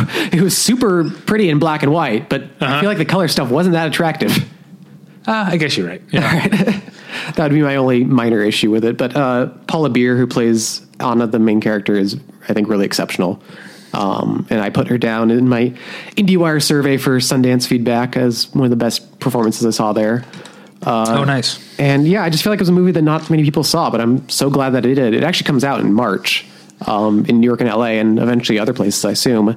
It's released by Music Box, and their stuff usually goes on Netflix too, so people have a chance to check it out. Yeah, and if it's Music Box, they'll probably send me a DVD, whether I asked for one or not. But good, I'll take it. There you go. I'd rather have a Blu-ray with this one. Uh, yeah, they, uh, you know what? They have sent me some Blu-rays, Yeah. but uh, yeah, if you come to a Battleship Pretension meetup event, uh, there's a good chance you'll get to take some Music Box DVDs home with you because we seem to get all of them. And you should. They release great films. Uh, they really do, yeah. Um, and I've definitely held on to the ones that I that I wanted uh, the most. So maybe you won't get a copy of Frantz. um, okay, so the next one is your favorite, right? Yeah. You remembered. Yes. Uh, this is David Lowery's A Ghost Story, um, which, if you listen to the preview episode, you'll r- recall that I don't particularly like David Lowery's last two films, uh, Ain't Them Bodies Saints and Anthem Dragons Pete's, uh, which. and now we've got Anthem Stories Ghosts. Right, naturally. Uh, I really hope all his titles end up fitting this. if he makes a movie just called like Dave or something one day, it's gonna be very disappointing. Yeah. Um, Ain't this movie Dave? Ah, You're saying if he remakes the Kevin Kline Right, vehicle. Dave? Okay. ain't this remake Dave's? Um, anyway, uh, so yeah, I, I thought his last few films kind of were trying to fit into a rhythm that he didn't feel naturally, and he was kind of going through motions of making essentially other people's films and making films that he might want to see other people make but didn't really have a sense of how to make them himself. This is like completely his own film. This is something that nobody else would ever think to make because it's too it's far too weird. Um, the basic story is that uh, Casey Affleck and Rooney Mara play this couple. I couldn't tell if they were married. I don't know if the film specifies it. I kind of gather that they were, uh, but they do live together and They kind of run a small music studio at home, and so they spend a lot of time in this Texas house. Uh, very soon in the movie, Casey Affleck dies in a car accident, and then comes back to life as a ghost. But not the ghost you usually see in the movie. He is the complete white sheet, black eye hole ghost. yeah. So that's just the first thing that starts getting a little odd about this movie. But the movie takes it completely seriously, even though it does let you kind of laugh at it and kind of have some fun with it. But he is given a moment where he can choose to go to the afterlife, and he turns left instead, and then chooses to just stay in this house and watch Rooney Mara moon moon mourn his loss and uh, watches her just kind of go about her day. There's huge stretches of this film after the point where he dies where there's just no dialogue at all. It's just him sitting in this house and her sitting in the house. Uh, and obviously she can't see him, but he it establishes that he has a physical presence and so he can loosely affect things and he can try to comfort her but not quite get there. And it, it's incredibly moving and from where it goes from there i don't want to spoil at all but it takes the notion of a haunted house movie to the furthest extremes you could possibly imagine in terms of the physical space playing an important part in terms of what it would take for a spiritual being a ghost if you will to move on from that environment. Uh, and it's just an incredibly gorgeous moving film that I don't I mean you've said before that you're an easy crier at movies. I don't cry easily and I definitely teared up during this one. Uh, and yeah I was just completely blown away that David Lowery had something this this original in him after making so many like I said kind of imi- not so many he made two movies uh, kind of imitative movies mm-hmm. um, that he had something this kind of striking. This was also actually shot in 4-3 and oh, I didn't know that. Yeah, I didn't know that either, which was kind of a delight when the uh, masking started to move inward on the screen. I was like, this is unusual. Um, but it's, it's very beautifully shot, and Casey Affleck and Rooney Mara's performances are really strong. I think much stronger than they were in Ain't Body Saints. Uh, they have a very definite physical relationship at the beginning that you can tell it's two people who work well together and who are used to each other's bodies in a way, which is something that's hard to get on screen, you know, because you, the relationships between actors have to build very quickly before the movie goes into production. But this, you really feel a lived-in relationship between the two of them, so that by the time Casey Affleck dies, you can feel kind of his absence, even though you know technically he's in the room. I tried to look up if he's always under the sheet in the movie because that uh-huh. is something you could easily cheat, but I couldn't find any definite answer. So hopefully, when the movie actually comes out, that will be resolved. But yeah, it's so far the best movie I've seen of 2017, and I, I mean, I hope something tops it, but you never know exciting. Uh, speaking of exciting, uh, you, and I are, so. you and I are coming in coming in this next one from very different uh, reactions. This is, I would say, my third favorite film that I saw at the festival, and I think it's your least favorite. Is that right? Man, I, I didn't think to look up exactly my least favorite, but it probably actually I think it might be scrolling through this real quick. Best okay, well, Family Life. Um, uh, well, let's. Uh, uh, yeah, when, when we did the preview episode, I mentioned I was very much looking forward to the new Alex Ross Perry film, Golden Exits. You mentioned that you weren't so much, but you did see it anyway. Well, I know I was apprehensive. I, I feel like because I loved the Color Wheel, Alex Ross Perry's second movie, and then you know, listen to Philip. Whatever problems I have with it, it's a very remarkably crafted film, and I think he has a lot of the right inspirations and he has a lot of the right instincts. And so I'm always curious about what he's up to. I just, it's just been a while since one's really worked for me. Uh, so Golden Exits is, uh, I guess it's technically one of those like interlocking, like inter- interwoven like tapestry movies, right? Because it's yeah. a bunch of people whose lives overlap, but it doesn't seem very interested in playing up that part of it. Like no, it's not, sure. even though there are tons of coincidences and there's tons of things where characters are one degree separated from each one another, but never learn that. Yeah, I think uh, there are a couple of Jason Schwartzman's entrances that play into that structure, where it's like didn't expect him to be here. Yeah, um, yeah. But other than that, um, yeah, I see what you're saying. Yeah, yeah. yeah. Uh, but really, what I liked about it, it's um, I found it funny. Um, not as funny as Listen Up Philip. No, um, it'd be hard to be. yeah, uh, but I, I found it funny, and I also found it even even given those last two films he made, I found it remarkably cynical in a way that I am okay with for an hour and a half. Um, because basically, it's a movie about people who talk constantly. The movie is just full of people talking, yeah. and it's everything they say is pretty much bullshit. Um, and not only are they not hearing one another, they're also not looking at themselves. Basically, every character, from my point of view, is interpreting the other characters through the things they hate and hate to and and refuse to acknowledge about themselves. I think that's true in some parts, especially Mary Louise Parker's scene with uh, Emily Browning. I think that's that really comes across. Um, yeah, I was, but I would say all of um, Lily Rabe and Analeigh Tipton's scenes in which mostly they talk about Mary Louise Parker, even though we don't technically realize it's Mary Louise Parker until halfway through the movie. Right. Uh, they're talking about because that's all like they're like the movie. So the the characters sort of like Emily Browning, who's I guess I would say the nexus of the movie is mid twenties. yeah, and then you've got Lily Rabe, Analeigh Tipton, and Jason Schwartzman, who are mid 30s, and you've got Adam Horovitz, Chloë Sevigny, and Mary Louise Parker, who are mid 40s, and they're all there are these generational differences that they're all looking. Everyone's looking at other generations, either ahead of or behind them, uh, and projecting what they want to be, don't want to be, were hated th- that they were onto these other characters, uh, and not actually, uh, not actually enjoying one another's company ever.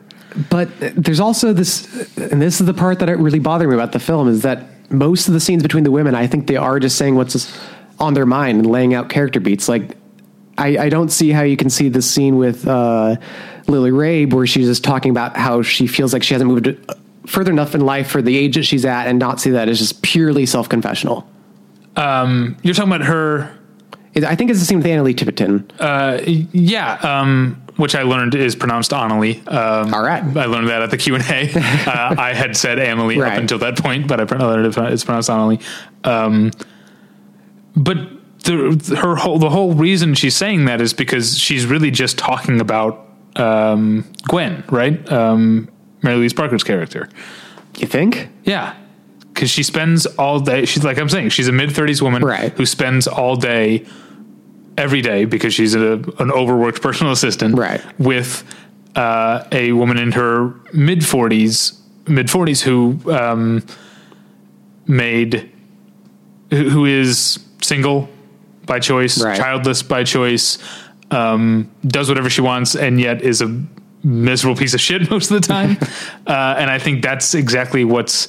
I, I think she's talking. Maybe she is talking about her fears, but she's really just talking about. Uh, she's only talking about it because she's spending all day steeped in Mary Louise Parker's bullshit. Right, because she's miserable about her own life, not because she's reading misery into Gwen's life.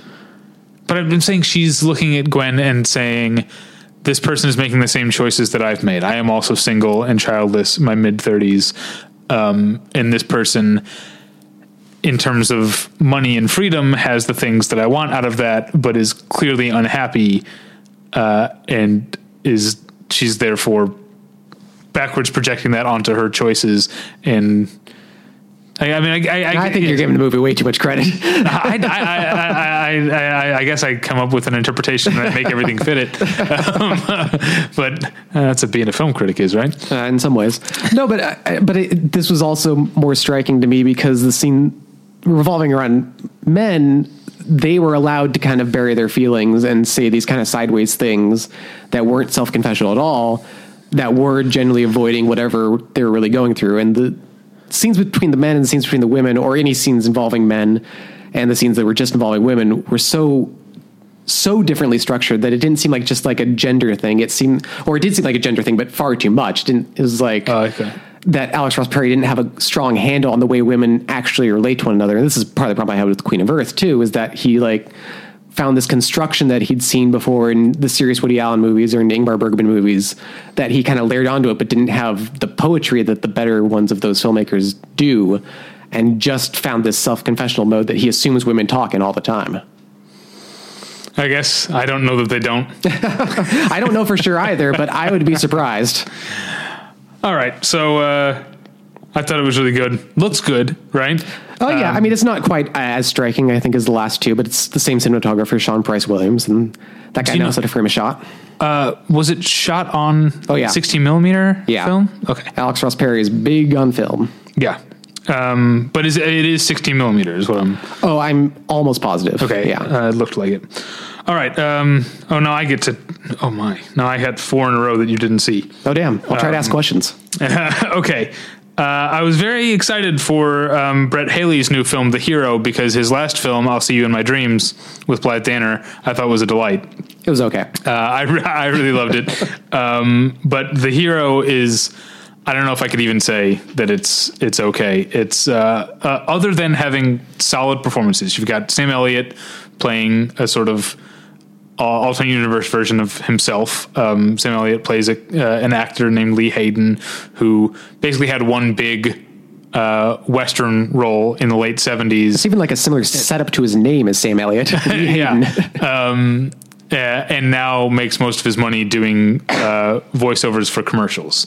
Um, so the the opening scene is him in a recording booth recording uh, the, the the narration for a barbecue sauce ad, which is something you could very much see Sam Elliott doing. Um, uh, but then in pretty much the next scene after that, um, he finds out he has pancreatic cancer, and um, he is estranged from his uh, wife and his uh, daughter. His daughter's played by Krysten Ritter. Um, his only real friend is his uh, drug dealer, who used to be an actor, uh, played by Nick Offerman, who is absolutely the best part of the movie. Um, uh, I'll, I'll quote. Um, I mentioned uh, Jason Bailey earlier. He said, "If the entire movie had been Sam Elliott and Nick Offerman getting high and watching Buster Keaton movies, it would be my favorite movie of all that sounds pretty solid. um, and then, yeah, that's that's the best stuff. Uh, and then Sam Elliott starts a romance with another client of Nick Offerman's, played by Laura Prepon. So yes, we get Sam Elliott and Laura Prepon love scenes. as we've always wanted. oh, yeah. and I uh, like I said the the performances are, are great on their own, but there's so and I think there's some things in the early part about like his life as an actor who is comfortable. He's a, he's a you know he's not happy necessarily You're not fulfilled as an artist, but he's financially quite comfortable.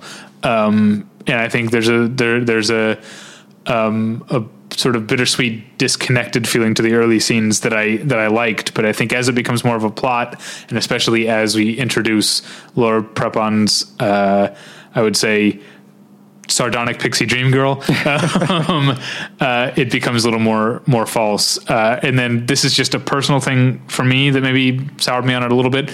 She's supposed to be a stand up.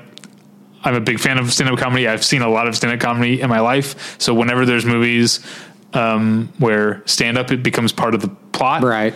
uh, I'm very hard on on it. You know, um, Obvious Child did it well. Most movies don't. Yeah. Uh, and this one, uh, oh, it, it's very much like the comedian in that sense, uh, which you still haven't seen, right? not. Keep avoiding it. You're doing a great job. um, but it's very much like the comedian in that it like for some of the stand-up scenes it employs actual stand-up. So this like Okay. Ali Wong and Cameron Esposito are in this movie doing stand-up, and it's like they're great. And then Cameron, Right. Cameron Esposito is like, all right, let me bring up my friend Laura Prepon's character, and then it's Laura Prepon trying to be a comedian. It's a different. Uh, I don't know. Uh, Yeah, I wonder how much of that is just the knowledge that she's not and the other people are. Yeah, maybe. Uh, but uh, I, I really wanted to like it, but uh, mostly mostly couldn't. Has Sam Elliott ever had a lead role before? like I haven't seen every movie he's in, but like That's a good question. I've never heard of any movie of Sam Elliott playing the lead character. yeah. Um, vamp for a second.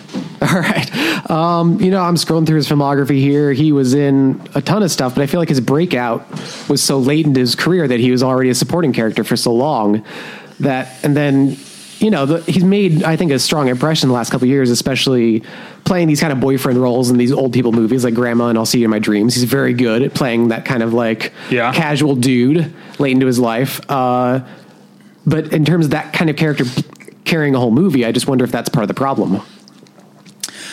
Uh, maybe, but like I said, Laura Prepon's a bigger problem in the movie than Fair enough. than he is. Do you usually like Laura Prepon?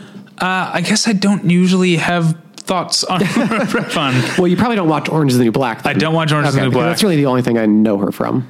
Yeah, I guess uh, I don't have many thoughts. All right. All right. All right. Here's a movie that I was skeptical about. Then it premiered, and I was reading on Twitter all these great things People about are it. excited. I was like, all right, I'm excited. I got a ticket for this first thing in the morning, and I ended up really hating it. It's not. I'm not. I'm going to say it's not. It's my second least favorite. Not my least favorite, but I really hated Macon Blair's directorial debut. I don't feel at home in this world anymore.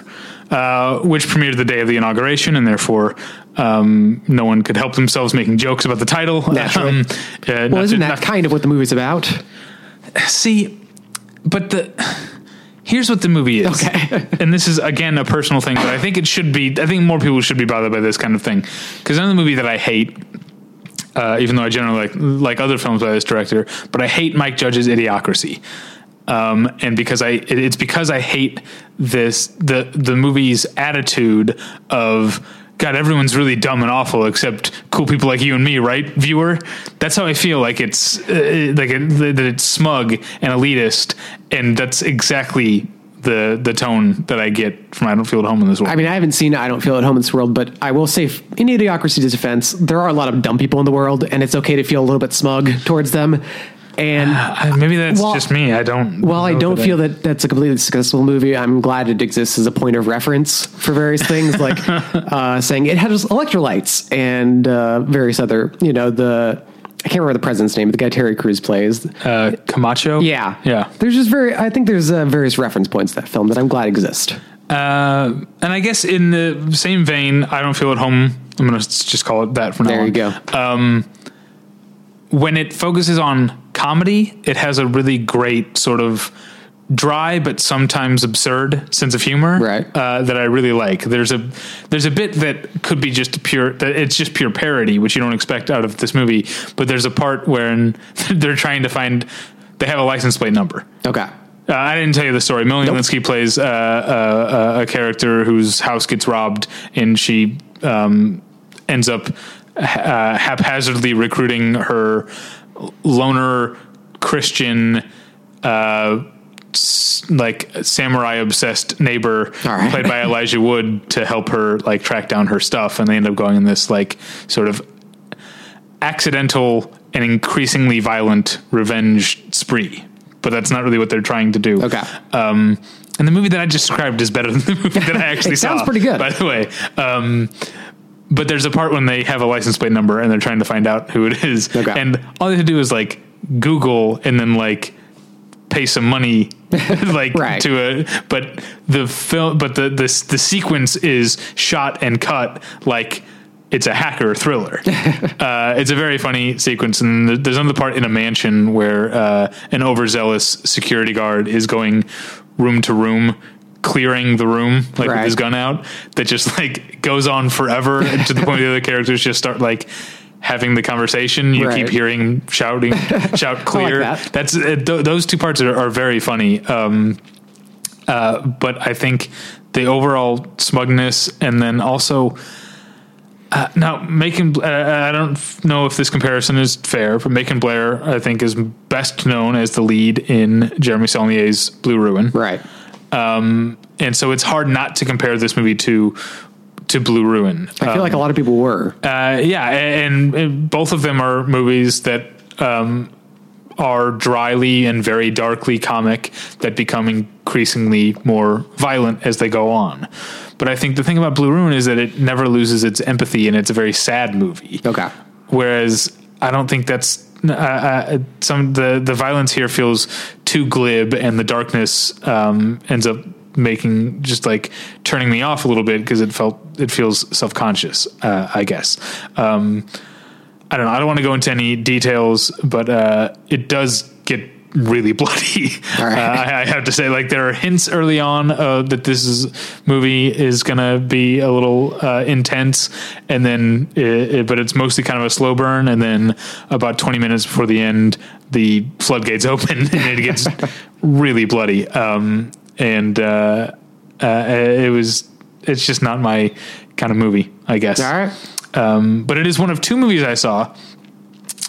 Uh, I, I like n- noting uh, trends at Sundance because I saw three movies that take place in the 1990s. Right. We already talked about one, Golden Exits, even though it never says the year. It's- I'm- yeah, probably. I'm guessing around 96. That Yeah. was my guess. Um, uh, I saw three movies that take place in the 1990s. I also saw two different movies in which something happens that is sudden and violent, and a character's reaction is to immediately start vomiting. All right. Uh, and I don't feel at home is is one of them. We'll get to the other one, the other one later, uh, if I remember to point that out. All right, but on to my actual least favorite movie of the year uh, of Sundance, and it's the one that I went into the most skeptical and, pro- and was proved right. Uh, Michelle Morgan's L.A. Times. now I did see most of this movie. Oh, that's right. Okay, so you can talk a little bit. Yeah, I had to leave early to go and get in line for the ghost story, which I'm glad I did because uh, this was the only press screening that started late. They have a very rigid press screening schedule Yeah. at Sundance, and they're always on time. Yeah. this was the one that started late and the one I needed to start on time. and it did not, uh, which was too bad. Because I was enjoying it slightly more than you, but I certainly see your strong objections to it because it is supremely annoying. Uh, yeah, I mean, it's just uh, a, a movie that is. The fact I, I, I would be, I think I would be less turned off by it. I'm not saying I would like it, but I would less be turn, turned off by it if it weren't for the name, because the name is very much saying, "Look at me, I'm going to be a Los Angeles movie." Right. But it's such a superficial and awfully, ju- often just wrong uh, Oh, yeah. Los Angeles movie that it um, really, it really turned me off. These characters live in a the they live on the east side, but in the east side that has already been gentrified for them before they Right. move to it. They live in a complete complete uh, bubble um, in which everyone um, makes a, a, a above decent uh, amount of money. It seems, even though Michelle Morgan's character pointedly doesn't have a job the entire time. Um, although I guess yeah, she also doesn't have her own place. So all right. but in fairness Well, to but- Michelle Morgan, I should have called that out. yeah, but her long term boyfriend is a successful creator of a TV show. Yeah, yeah, Um, yeah. So she's living off of him before Yeah. they break up, which is kind of the inciting incident of the whole thing. Yeah, and her her best friend is uh, uh, interior decorator, I guess, um, is what she does. Um, sure. Uh, and yeah, then there's another character who's an actor, and there's and then there's oh god, there's the I forgot about the prostitute character. oh, But I don't know. There's something kind of fascinating about the movie to me that, well, very clear to me, Michelle Morgan, who wrote, directed, and starred in it, wanted to play this type of character who is like kind of Whit Stillman esque kind of creation of this very self centered and very. Uh, but narcissistic in a, in a way that's kind of blinding to any real problems she could be experiencing. She just creates problems for herself and is delighted that she's dealing with them. I guess. Um, is that a fair way to put it? uh, yeah. I mean, I um, I think there's another level of her wanting the people in her life to be happy on her terms. Yeah. Um, that uh, um, I don't know who, who did you did you compare it to to someone? I did- mentioned Whit Stillman. I- Whit Stillman, I think, I think yeah. Girls is also a fair comparison. There's some. I thought of, and I'm not sure if you were a fan of this show. I can't remember or not, but I thought of Blair Waldorf from Gossip Girl. I've never seen Gospel Yeah, uh, watch the first season of Gossip Girl. Okay. Everyone should watch the first season of Gossip Girl, and then quit. uh, and then you can you can quit. I watched all five years, but uh, you can stop after the first season.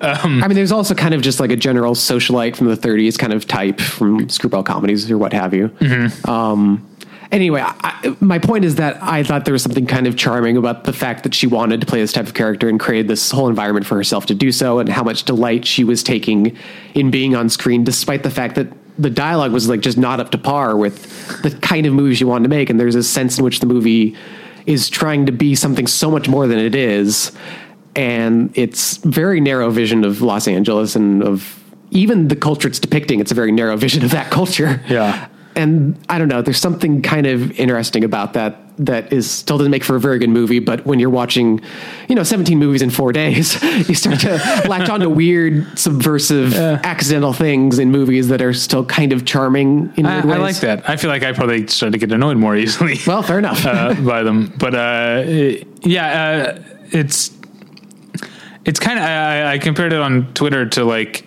um, a modern day Los Angeles singles, but bad.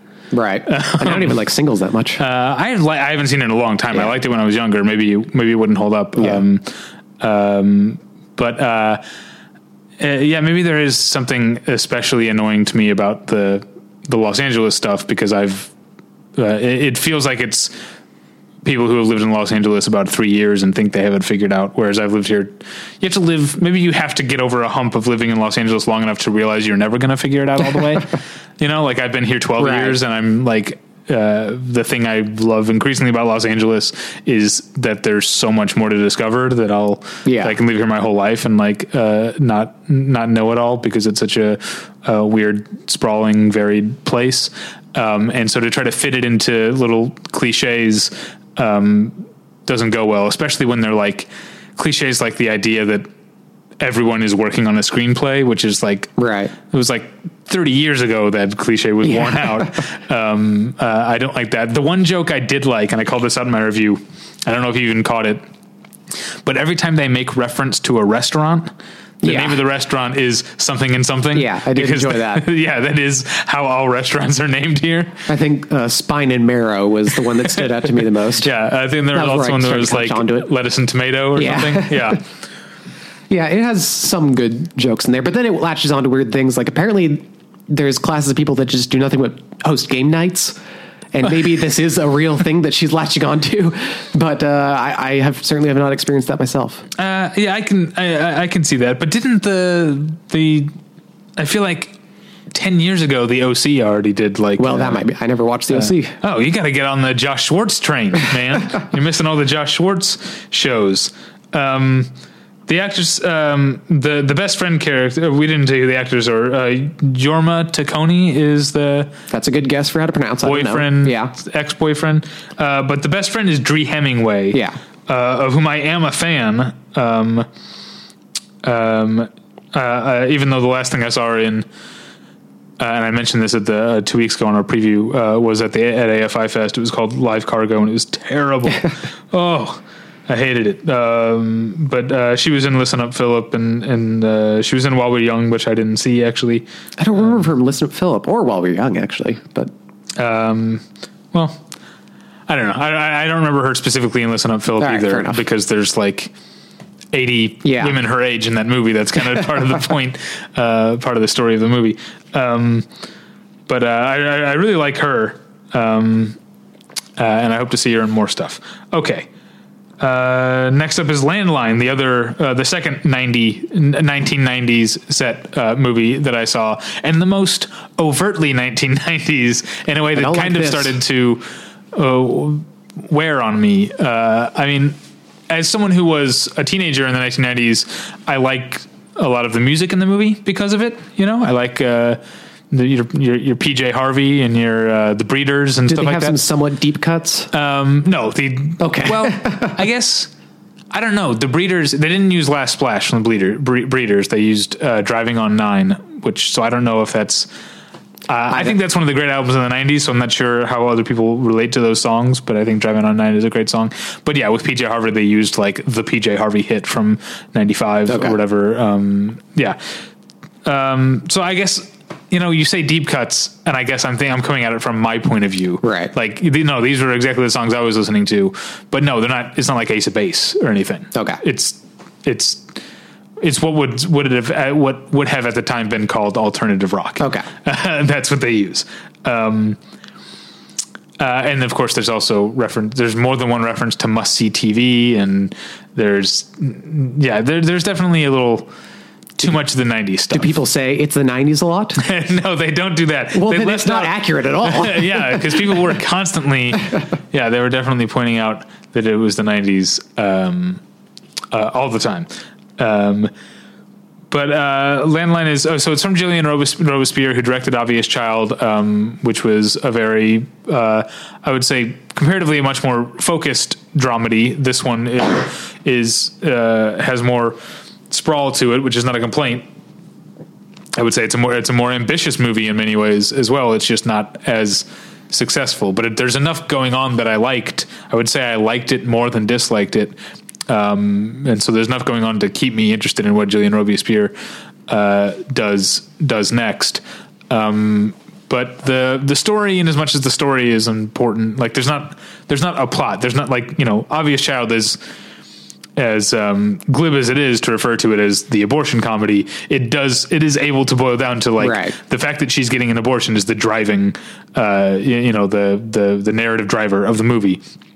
Um, whereas Landline has it's it's a it's a family. So you've got John Turturro and Edie Falco as the parents, and you've got Jenny Slate as the oldest, the older daughter who is uh, moved out and living with her um, fiance, played by the other Duplass, um, Jay. Jay Duplass, uh, and then you've got the younger sister. Um, played by an actress I'd never seen before, but who um, is definitely one to watch. Uh, I want to say her name is Abby Quinn. Is that right? Yep, that's correct. uh, yeah, she is terrific. Definitely keep an eye uh, on her. Um, and uh, so basically, I guess, in as much as there's a story, it's that um, Jenny Slate starts a to have an affair, start cheating on her fiance with uh, a college friend played by Finn Wittrock, who's usually better than this, but here he's Yeah, that's too bad. Yeah, he's he's kind of just a prop. Um, kind of felt that way about Jake Lacy in uh, Obvious Child too. Usually Yeah. like him a lot more. Yeah, maybe that's true. I like him in Obvious Child, but I see what you're saying. Um, and uh, she then decides to take some time off from her fiance, moves back home uh, into the middle of some drama because she comes back home at the same time that her younger sister has discovered that their father, John is also having an affair. Yeah. Um, and they struggle with whether or not to tell, to confront him or to tell their mother or whatever. And there's a bunch of other stuff going on too. Um, uh, yeah, there's there's lots of little moments, and it is overall a successful film. But I think the it's not going to benefit from comparisons to its predecessor, um, and also the '90s stuff is a little a little heavy. All right. All right, uh, what is next? Is it is it your turn? Oh, it's thank It God, is. it's your turn. Your turn to talk now. Uh, the next movie is Lemon, which is pull up my notes. Uh, the directorial debut, I think, of uh, Janicza, I think is how you pronounce it. Bravo, who is, I think, a from what I understand, a rather noteworthy short filmmaker. Uh, but she and her husband Brett Gelman co-wrote this film. He stars in it. Oh, I didn't realize they they were um, they were married. Neither did I until the Q and A came out. I'm a big Brett Gelman fan. Well, you might like this movie more than I did. Uh, it has a very distinct sensibility that is kind of in that school of comedy that is more strange than funny. It's, you know, looking for characters to say the oddest thing or is have a, an odd line reading or an odd camera setup or just some sort of odd behavior at every moment that the only consistency is that unpredictability, which I, I mean, my central thing with the film is that I don't devalue it. I think it's perfectly valid way of operating, and a lot of people seem to like it at the premiere. Notably, the laughs seem to be coming from the rear section of the theater where the reserve seats were, and not so much towards the front where all of us audience members were. But uh, I, I assume that other people took to it. I, I don't know for sure. I think it kind of outstranged me. Um, but Brett Gelman plays this guy who's kind of going through a midlife crisis. He's an actor who's just teaching theater classes in Los Angeles. Uh, his wife, played by Judy Greer, who I was very excited to see because I love Judy Greer, um, is what was I, that? I'm, I'm a big fan. All Of right. Sorry. uh, is kind of in the process of leaving him. I think their relationship is actually the strongest part, and the further it gets away from that, the less all the behavior starts to make sense for me. I guess there's a whole drama with his family. Um, there's of course drama in his drama class. Uh, I think amusingly he he does favor one student over the other, despite the fact that the student he favors is a much worse actor, which is slightly amusing. Uh, but I don't know. For the most part, like I said, it just kind of outstranged me, and I, I don't really have a strong hold on it. But maybe other people would like it. The cast is certainly impressive. Besides Gelman and Judy Greer, you also have Michael Cera, Nia Long, Fred Melamed, friend of the show, Fred Melamed. Oh yeah. Uh, Gillian Jacobs, Rhea Perlman, Martin Starr, Megan Mullally, and Jeff Garlin. Wow. Um, yeah, it's a really impressive cast. was, was Megan Mullally there? No, she was not. That's too bad because I uh, Nick Offerman was there, though. yeah I was I I, Yeah. I, I did, should have mentioned because um, I was going to call out which ones I was at the premiere of. Golden Exits I was at the the world Yeah. premiere, uh, and it was the place to be. Watch out. uh, to see cool celebs. I saw Offerman. Yeah. I saw Dinklage. He was uh, Nice. waiting for the urinal behind me. Um, I saw uh, Gael Garcia Bernal. All right. And then didn't even realize until the movie was over that one row behind me was Michael Showalter. Oh, crazy. Uh, and that's not even mentioning the cast of Golden Exits who were great. So uh, that was a big. This is a big uh, celebrity sighting uh, uh, thing uh, for me. Um, also, Pierce Brosnan was on my flight home. Whoa, that's a Yeah, big one. That's the biggest. Uh, I was imagining he was in first class. yeah, yeah, yeah. Okay. Yeah. Well, at least you weren't flying Frontier again this year, so you actually Oh god. oh god. Yeah. Never again. Um, anyway, Sorry. that's all I got to say about that. Okay, well, uh, speaking of kind of weird comedy, not that weird, um, but uh, offbeat comedy, a movie that I was not. I don't. I don't know if we even mentioned it last on, on the we preview. did. We did mention it because I had no plans to see this movie, um, but uh, I Yeah, found out. I definitely wanted to, and I'm mad I couldn't. Uh, yeah, I, I well, I found out after I'd seen my first movie of the night that like some of my uh, friends were seeing another one, so I was like, I'll go to this, and so I saw uh, The Little Hours, directed by Jeff Baena or Baena. I'm not sure how you say his name. Um, and I, um, it is uh, a, a retelling of well, it's, it's based on the Decameron. There are a hundred stories in the Decameron. I think um, uh, it's based specifically on the story that's also in Pasolini's The Decameron about the um, convent where a fugitive agrees to Oh, right. hide out and be the uh, you know farmhand or whatever around the convent as long as he pretends to be uh, a deaf mute Right. um, so he can hide out from the people uh, out in the countryside who are trying to kill him. And then he ends up because the nuns think he's deaf and mute. He ends up becoming a, at first a repository for all their bullshit, and then someone they just use for sex. Um, and uh, the thing that I think I really like about the movie that I think caused some people to devalue it is the fact that the character you- you're you've got a comedy who's who here. You've got Al, uh, Alison Brie and Molly Shannon and Kate Micucci um, and Aubrey Plaza, and you've got John C. Reilly and Nick Offerman and Lauren Weedman and Dave Franco and Adam Pally. Um, you've got this awesome uh, comedy cast, and the language of the movie is in modern day patois, whatever you want to say, um, vernacular. In I the guess parlance is- of our times. uh, in the parlance of our times, uh, and I think that treated some people to to or, or led some people to treat it as uh, the the complaint I saw in multiple reviews and tweets was feature length sketch Hmm. comedy. Um, because it does kind of have the feel of something that that um, Monty Python would have done, or something Right. that, that, that could be a drunk history. Um, uh, and then if you compare it to other features that have done similar things, you come you, you you don't come up with the best stuff. You come up with Year One and Your Highness, and those uh, are neither one of those is a good movie. Last Temptation of Christ, if you really want to go further but, I, out. but I mean, but this is specific, comedy, yeah. specifically a comedy. Uh, but really, what I think Jeff Baena is doing is he's taking a story that's nearly 700 years old, right. and that because it's written in the language of 700 years ago, um, probably would feel pretty stuffy if you were to read it or, or have the dialogue read the way that the characters actually talked in the in the story. But the Decameron was written in the the the Florentine vernacular of the time, Right. And so I think this is an attempt to take something very old and breathe the life into it that would have been in there at the time, and realize that this thing that's now considered part of antiquity and like uh, you know a revered piece of literature or whatever was actually a super body and risque comedy slash satire, like religious sexual satire. That's also kind of what Pasolini did with it, for that matter. Yeah, but I, but I'm saying even I, I think even that to a modern audience, Pasolini would probably seem stuffy. Oh, I think now, but probably not in the 70s. I mean, that's like, it's a wild film, man. No, yeah, but but that's what I'm saying is like every once in a while, maybe you have to like uh, bring these things up to date. Yeah, for you know sure. what I'm saying. Um, and there's just you know it is funny to see like the you know the text on screen is very clear. This is 1347 or whatever year 1378. I can't remember. I wrote it down. It's in it's in the review. I think. Um, uh, and then to have Aubrey Plaza and Kate McK- Micucci just like sort of gossiping and bitching like sorority girls.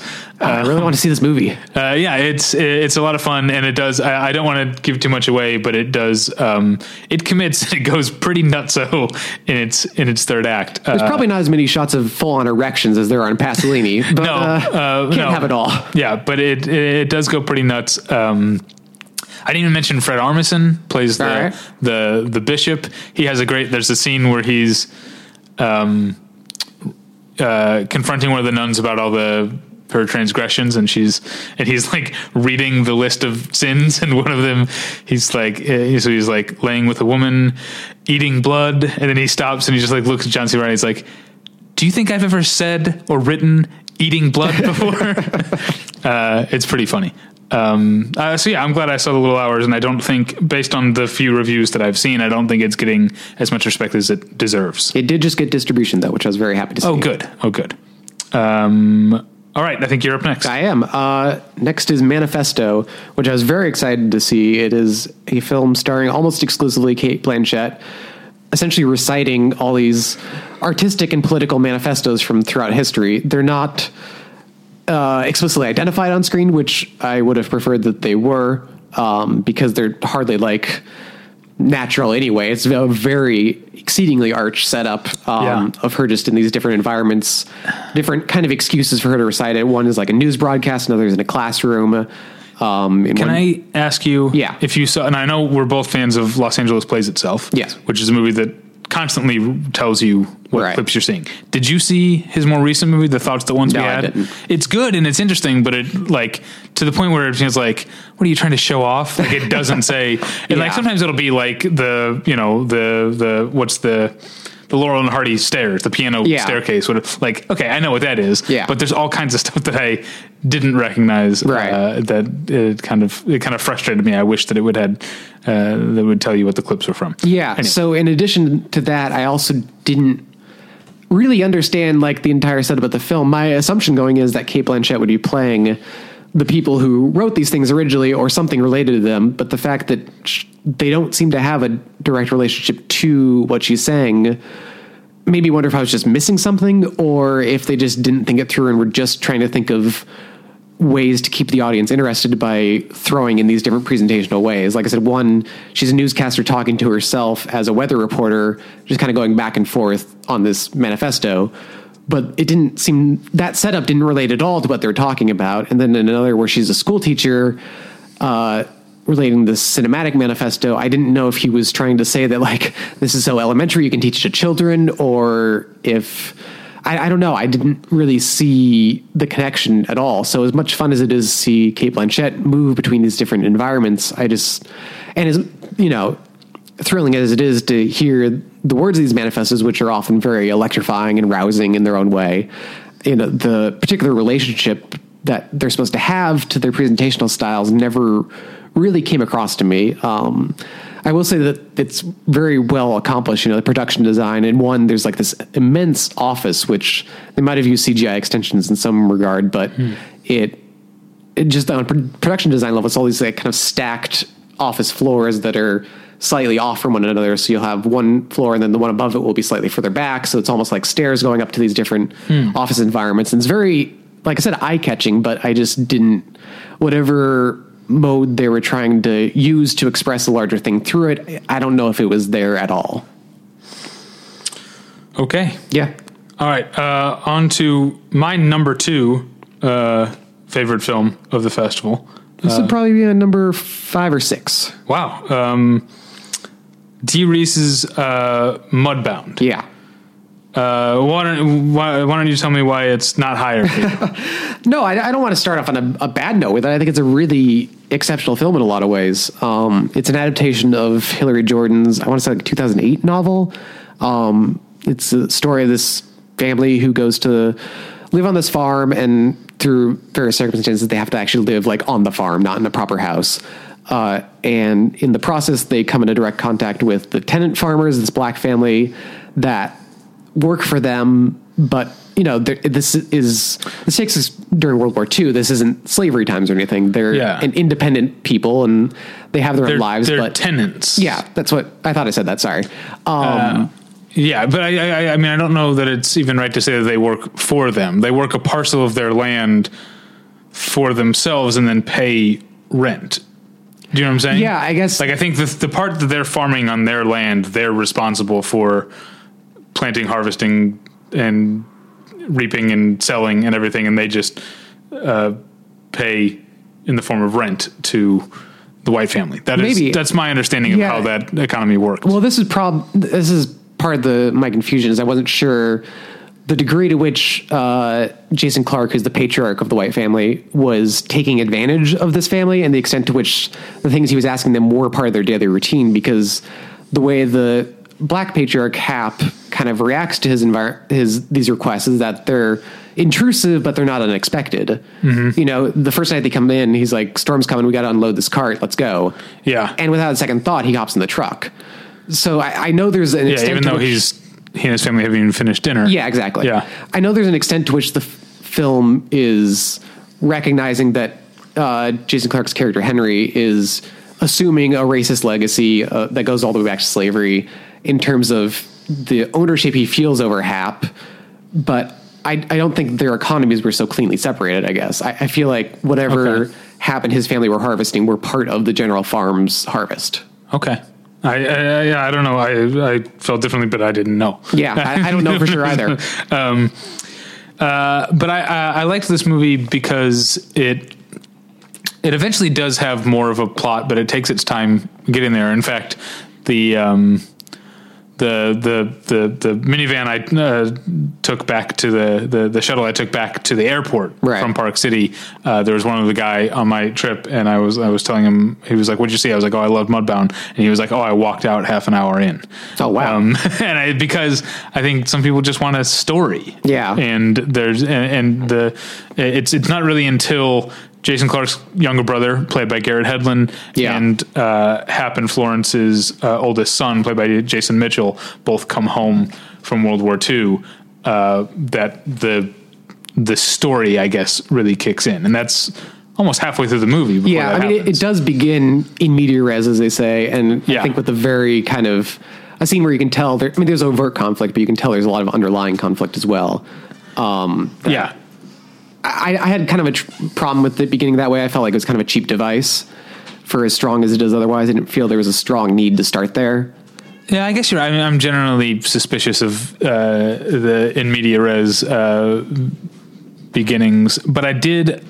Um, I guess I did like um, that. There are things you don't know that are going on. Obviously, Right. that's the point of that. But there, but but you. Um, I guess when it when it comes back to the opening scene, I'm trying a way to dance around this, but there are things you've learned just as that opening scene is happening. You know what I mean? Yeah. Like uh, about what's going on there, and so it made it feel fresh again. I guess. Yeah, I just feel like it would have been somewhat stronger if we didn't know that scene was coming, and it got to that scene. It played out like we see in the beginning, but with everything we already know has happened. I feel like they at least should have gone back and played that scene out completely when they came back to it, instead of skipping past all the business that. Oh, I see what you're saying. yeah, it just felt when it get it's such a huge dramatic turn in the film that it, it really deserved more time. I think spent on it. Um, Uh, I'll agree with you. Um, but uh, the other thing we haven't talked about that I, that I think is that I really liked, even though some of the film's detractors say uh, point at this as a as a problem, but the um, the multiple voiceovers. I generally like that too, more so than most people. I think. Yeah, uh, the the the number one sort of complaint I heard about people who had a problem with that is that it uh, feels too much like it's just being adapted straight from a novel. Like Right. it feels like a a novelistic setup or method. Um, whereas what I liked about it is that it turns the different stories. You've got you've got six Yeah. basically. You've you've got Jason Clarke, Carey Mulligan as Yeah. the patriarch, as the uh, patriarch and matriarch of the White family. You've got Hap Morgan and Mary J. Blige, who's amazing. Yeah, by the she's way, great. She's uh, so great as um, the the mother and father of the Black family, and then you've got Garrett Hedlund, and you've got Jason Mitchell. So you've Yeah. essentially got. And basically, what I what I likened it to in my review is that he's the, that um, Dee Rees now has uh, she has a um, an orchestra of six different sections at that point. Yeah. and she can play she can play the pieces on their own or together in different combinations. Um, and so it turns the movie into kind of a narrative symphony. Yeah, I could see that. I mean, in addition to the fact that the language itself is just a pleasure to listen to, um, and I I don't think it's too redundant. The voiceover, I think we generally learn new things from it, and it adds to the scenes in a positive way. And you know, I can see how it's maybe a, little overused, but not too much by any stretch. And then another complaint that I actually kind of do uh, agree with is it turns anyone other than those six characters into a one dimensional character. Like Jonathan Banks' character is just there to be a vile racist. Yes, Like, you but- don't learn much about him. but I think the way it develops that character is so effective because he starts out as kind of a joke and he's just kind of like a kooky old man racist that you've seen in a thousand movies and the movie lets you laugh at him and lets you laugh at his outdated even for that time uh, mindset and then slowly develops that into something much more that I think is Right. very well structured. Also, a reminder that it's even today in 2017, it's not as outdated as we thought it was. Well, you know what I mean. yeah. Outdated in There's the, Nazis the out ideal. there. There's Nazis out there, and we can't seem to punch all of them fast enough. Um, but uh, Have you been watching those remixes as much as I have, by the so way? so much. It's so much. satisfying. Yeah. Um, uh, yeah, because they're all over Twitter. But then I also, um, you know, caught up when I got back from Sundance. Sundance caught up on like the metal blogs that I read, and I'm like, oh, there's a whole other subset, Yeah, I'm sure. set like specifically to metal songs. Uh, it's it's pretty great. Um, yeah, I could watch him getting punched uh, all day long. All right, uh, Europe. Uh, I you're you're up, not Europe, but Europe. I talked about my nun movie. Now it's time for your nun movie. Yeah, like lousy with nuns this year. Uh, this one is called Novitiate. I think I said it right this time. uh, written directed by Margaret Betts. I, I don't know if it's her debut film, but I think it is. Uh, but it has an excellent cast: uh, Margaret Qualley from The Leftovers, uh, Dianna Agron from Glee, and Julianne Nicholson and Melissa Leo from a thousand other things. Uh, in addition to a lot of other very That's talented Dianna women. Agron, my friend from having walked past her Right. on the sidewalk once. David's best friend. Uh, and it's about Margaret Qualley plays this woman who enters the nunhood at the age of about 17 um, after having not grown up in a Catholic family at all, but just really taken to it as sort of a, an escape.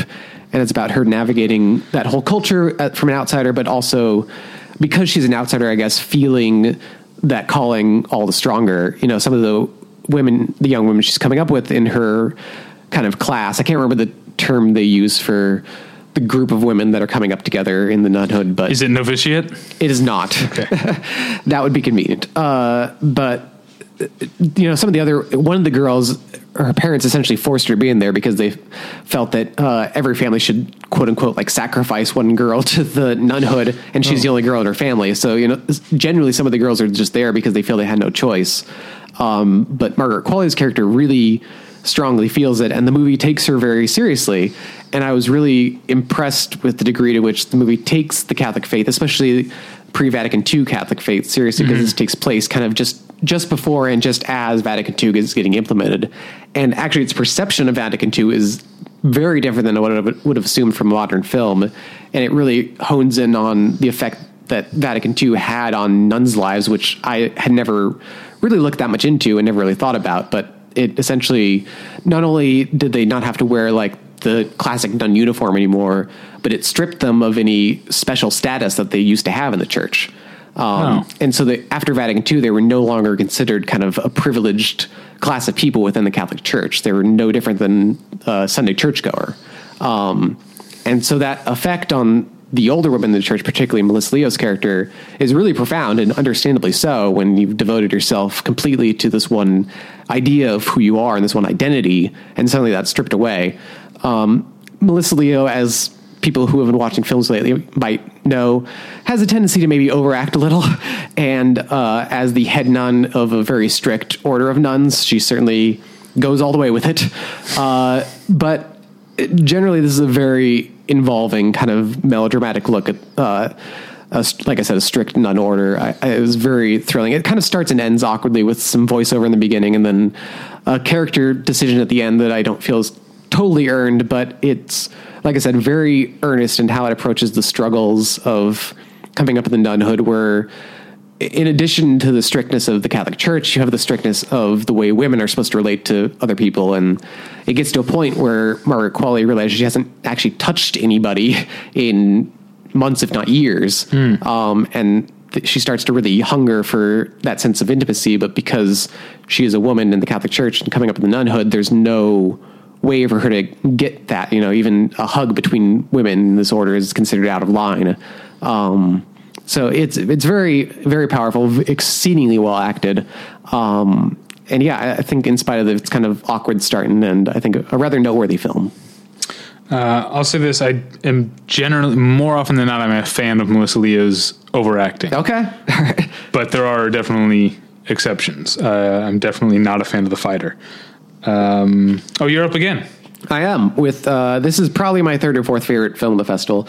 Uh, it was uh, Gustin Guy Defa's Gustin Dustin Guy Defa's Person to Person. Uh, this is his second feature. He's also made a ton of shorts. I haven't seen his first feature, which I think is called Bad Fever, uh, but which I'm looking forward to catching now. This involves, as far as I can map it out, I think five distinct stories three of which overlap with each other, two of which overlap with each other, and one of which doesn't overlap with any of the others.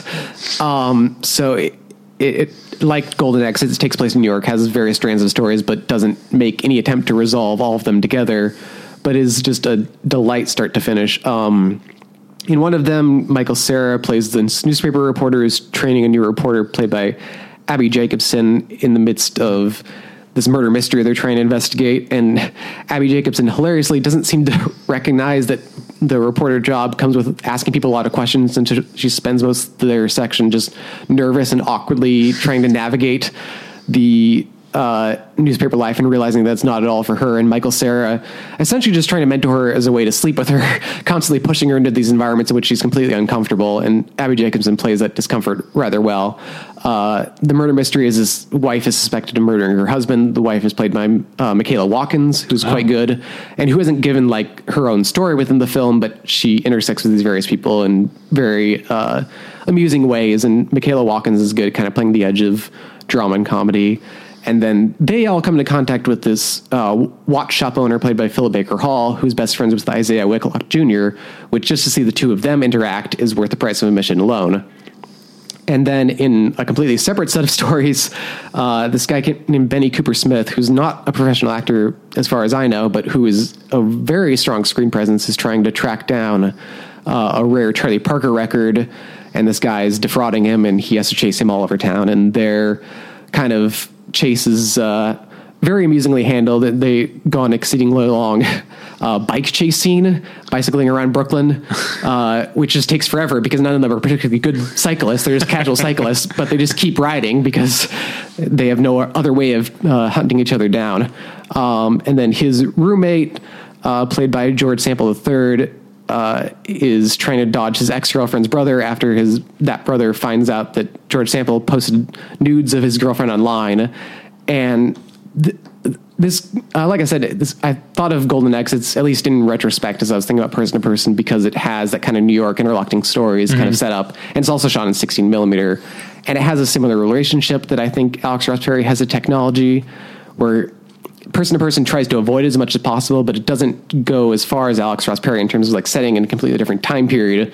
But the internet is essentially essentially like a suspicious force that no one can quite understand in this film, uh, and you know, Dust, Dustin Guy Defa is very keyed into these very kind of tactile environments of record shops and bookshops and watch shops, these kind of rundown places that barely seem to exist, and very suspicious of new technology without kind of trying to remove himself entirely from the world in which he lives. So I, I thought he handled that better than Mr. Alex Ross Perry.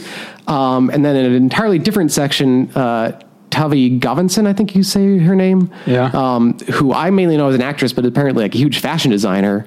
Um, she plays this kind of teenager who's dealing with her. I think she rose to notoriety as a fashion blog, like a teenage fashion Right. blogger. Yeah. which I don't know her that way at all. But when I saw, she was in Enough Said, when I saw it with a friend of Yeah. mine, she was like, "That's Tavi Gevinson. I love her," and I was like, "If you say so." Um, but she plays this teenager who's kind of questioning her sexuality and dealing with a lot of that. And like I said, these stories aren't directly related, but they share a kind of uh, uh, spiritual kinship and a sense of humor and a sense of liveliness about them. And it's a very, I, I think uh, Nick Pinkerton described it as a very full film. It's 84 minutes, but it's very full of life and gives a very sense, uh, perspective of Brooklyn that I don't think I'd quite seen before. You know, some people coming out of it complained it was too quirky. I didn't find that to be true at all. I thought it was very, very lively and very witty and very charming and uh, very pretty. All right. Um, on to my third and final '90s set film right. uh, from directors Maya Forbes and Wallace Wolodarsky, "The Polka King," uh, which is uh, a fictionalized retelling of a documentary from a few years ago called "The Man Who Would Be Polka King," which I didn't see, um, in which Jack Black stars as uh, real life Pennsylvania polka star slash convicted villain Ponzi scheme uh, uh, guy, Ponzi scheme guy. That's what you call it. Um, uh, um, Jan Lewan uh, is his name, um, and uh, I, it's it's an exceedingly slight film that I can't really. It, it seems like it's the kind of thing that like in a year and a half or so when it's available on the plane like go ahead watch the polka king it's um it does not set its sights very high um it is first and foremost concerned with being a jack black vehicle comedy. Um uh, and to the point where as Jan Lewan like hurts like he like he bankrupts people. He's like a Right. you know he's like a low rent Bernie Madoff in this 90s like Pennsylvania Catholic Polish pol- polka community. Um but the movie doesn't it seems to go out of its way to not deal with his own consequences because it doesn't want you to stop laughing at Jack Black's funny accent so it, it's I Did mean you see Nacho Libre? no I never did Okay, because I love Nacho Libre, and this sounds kind of like that. Okay. Um, uh, the the the rest of the cast is also you know we got uh, Jason Schwartzman again uh, showing up as um, Jan's uh, best friend and clarinetist in his band. Um, Jenny Slate again shows up as as his wife. Uh, Jacki Weaver plays her mother, um, uh, and it, it's yeah, it, it, it's not.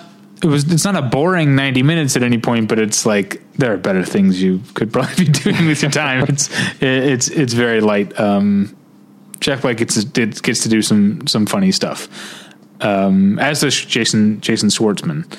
Um, and then moving on to uh, the first film that I saw uh, opening night, a movie that I was super excited about, um, and didn't manage to disappoint me, but didn't quite live up to what I was hoping it would be. Yeah. Uh, directed by Kirsten Tan. It's a film called Popeye, P O P space A Y E, which is even more confusing because the elephant in the movie that's named Popeye, the captions refer to him as Right? Yeah, I saw that as, as Yeah. like the sailor.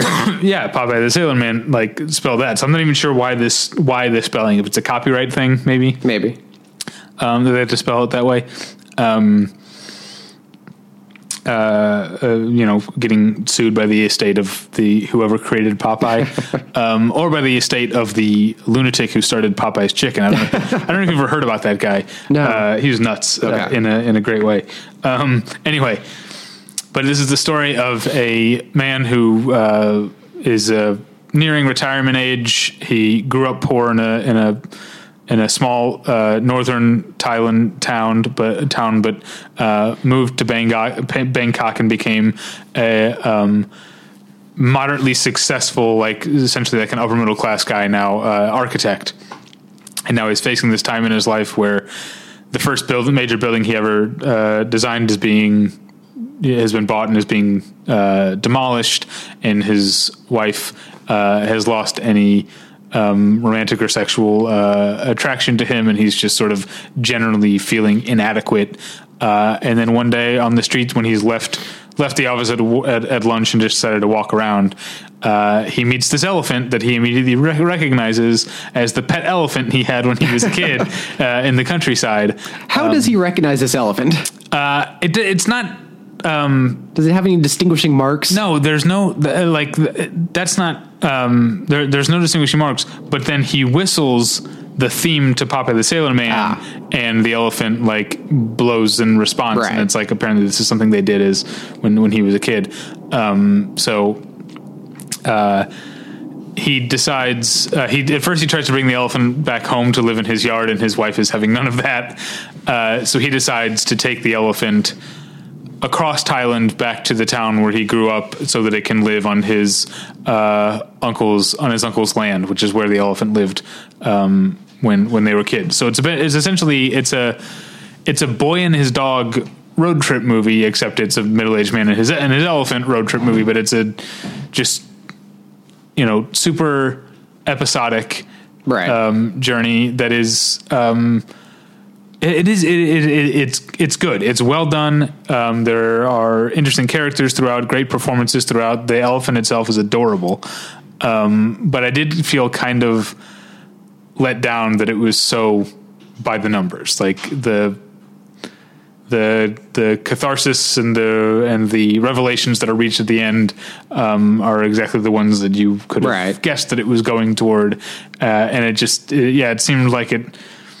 Uh, I don't know. It, it, it laid some unexpected elements um, and unexpected elephants um, onto No, thank you. a recognizable blueprint, um, which is not necessarily a bad way to make a movie. Plenty of good movies. Right. Some of my favorite movies uh, have done that. Um, but there just wasn't enough to make this stand out. Still, I would recommend it if you like elephants because How often do you get to say that? yeah, this elephant is adorable. And here's the story I'll tell. The guy next to me, in some ways, talked throughout the movie, which is generally a bad thing. But the only thing he ever talked about was how cute the elephant was, and so Fair I was enough. kind of okay with it. Every time the elephant would do something cute, he'd go, "Oh," or he'd go, "That's so cute." Oh, man. Um, but real quick, Yeah. Uh, um, then there's one part where the elephant gets away from the, the guy, and the local police in this small town are gonna, gonna are gonna shoot the elephant. They think it's a, a threat. They're gonna shoot it. So like aiming the rifle, and the guy next to me, he goes, "Fucking assholes." he was really into it. He got the message of that movie. No, Yeah. I, I forgot to mention with the golden exits. I was sitting next to a guy who took audience distraction techniques to a whole new level. He was like interacting with the movie.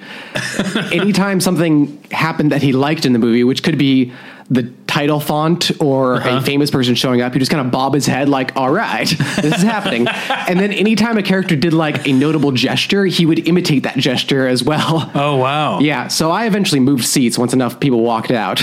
Uh, oh, that's funny. People. Yeah. Uh, I didn't see any walkouts at the premiere, but the Well, it is the premiere. The two women behind me did not like Yeah. golden exits. Uh, A premiere and a P&I screener are very different environments for the walkout. Oh, okay. This is, um, but here's what I did do at the at the hero. I didn't mention the hero before. I mentioned Cameron Esposito was very funny. Yeah. In the movie. Okay, I see a lot, or I used to. I haven't done that much anymore, but I used to go to a lot of stand-up comedy shows, and so when Cameron Esposito like finished her set and brought up the next person, I almost started clapping just as a Muscle memory. Yeah, just as a reflex, Totally. I started like uh, uh, clapping. All right, so um, yeah, that's that's Popeye. Uh, I think So they never learned about feminism. That was the thing that you had like latched onto in the preview episode. Uh, yeah, because it, was in the initial Right. um, uh, uh, IMDb description. And no, I wouldn't say they learn about uh, Okay. feminism, but they do. I will say this: um, it seems like a family-friendly story, like a larger than life or Yeah, whatever. totally. Um, it's definitely an R-rated movie. All right. Um, yeah. Good to know. Uh, yeah, but there is. Uh, I will say. Oh, I, I pointed this out in my review, and I uh, something. One thing I actually did really like about it is that it jumps um, back and forth in time. Like the um, there's the the storyline of the journey, and there's also the days leading up to him finding the elephant and leaving on the journey. okay. And it tells those two stories sort of more or less concurrently. Although Oh, okay. it focuses more on the journey in the second half, but um, but there's a really cool moment where his um, his wife is um, sort of leaving the house in a cab after she's like decided she's had enough of him and his elephant and is crying and there's a song playing on the cab radio and then it cuts to a scene that's technically happening like two or three days later where he's drunk at this small town karaoke bar singing the same song in karaoke. It's a nice moment. You're up. All right. Next up is also my third or fourth, depending on where I put person to person or where I put this, depending on how you look at that. Uh, favorite film, which you're supposed to be the documentary guy, but I saw two documentaries and you saw- saw a whole lot of nothing. I saw none Uh, and this is one of those documentaries. It's called Tokyo Idols, and it is completely crazy. Uh, I, I went to Tokyo in October, and I did not catch on to the Tokyo Idol culture. Um, there are apparent it's these gr- mostly groups, but sometimes they're individuals. These female pop singers who aren't you know quite musical artists yet. They don't have record contracts or anything, but they perform almost nightly and they do a live stream twice a day to these groups of very small but very dedicated and mostly uh, middle aged male fans. Uh huh. And there are apparently, the movie says, 10,000 different young women who identify as these idols, ranging in age from 10 to about 20. And they have these extremely devoted male fan bases, and it is just as creepy as it sounds. And it is the director, Kyoko Miyake, just takes it all as read. She just follows around one of these idols and the most prominent male fan that she has, and just tries to figure out what's going on with all of it. And it's completely fascinating, t- start to top. Uh, the shows themselves, you know, they're often for a handful of people, but all the people in the crowd know all the moves, they know all the words. The songs themselves are sometimes geared towards these fans and trying to build them up and tell them that they're awesome for following them around. Oh wow! Uh, and there's definitely, you know, there's not not a sexual component to it, but the film kind of sums it up, I think, well in terms of the handshake, which is the only acceptable form of touching between the fans and the performers. Which the handshake, I guess, especially in Japanese culture, has more of a sexual history than it does a friendly history. It's modern context as a friendly gesture is, like I said, much more recent. It's like from the 50s onward. Um, so by allowing that handshake, they can acknowledge some sort of contact, but still maintain a, a sense of distance and quote unquote honor while giving the men a taste of what they're there for, which isn't entirely what they're there for. What, that's what's interesting, I think, most about the film is that the fans that these girls accumulate are mostly guys who you know have stuck, stuck to the straight and narrow. They have office jobs. For one reason or another, relationships haven't worked out for them. You know, some of them came close to being married at one point, but didn't quite work out. And these pop shows are like their one final chance at like self expression and freedom. And so they are genuinely into the music and into the lifestyle, but it's also pretty creepy. Yeah. Um, and it's just, I, I think, a very non judgmental, but very clear eyed look at both sides of the lifestyle, both the extremely hard work that the women put into this. Like I said, they perform almost nightly, which are they're very high energy shows and very pa- fast paced music, and so it's a lot of work that they put into it. But the end result is very often not, you know, that they're going to be signed to a label or anything. One group has 300 members. They hold annual elections for the top 80 who will be featured stars for the following year. And these elections are held in these giant stadiums where like hundreds, maybe thousands of people attend to watch. It's this whole Wow. insane culture that I had no idea existed at all. Um, but yeah, I, I really hope this gets distribution because it's one of the more fascinating, kind of straightforward documentaries that I've seen in quite some time. I can't wait to to see it. Yeah. Um, and I'm that documentary guy. I just don't hate them like you do, but apparently you don't. Uh, all right, my final one. Um, uh, this was one of my most anticipated, and I would say it's probably my number four right. um, uh, of of the fest.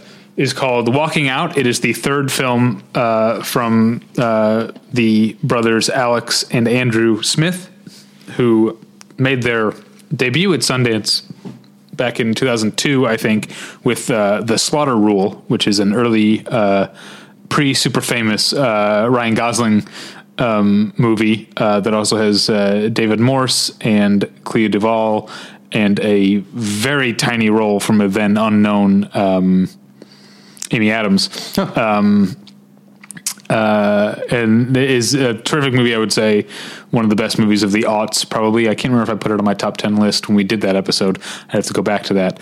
Um, uh, and then they made a second movie um, called Winter in the Blood, which is not as good but is weirder.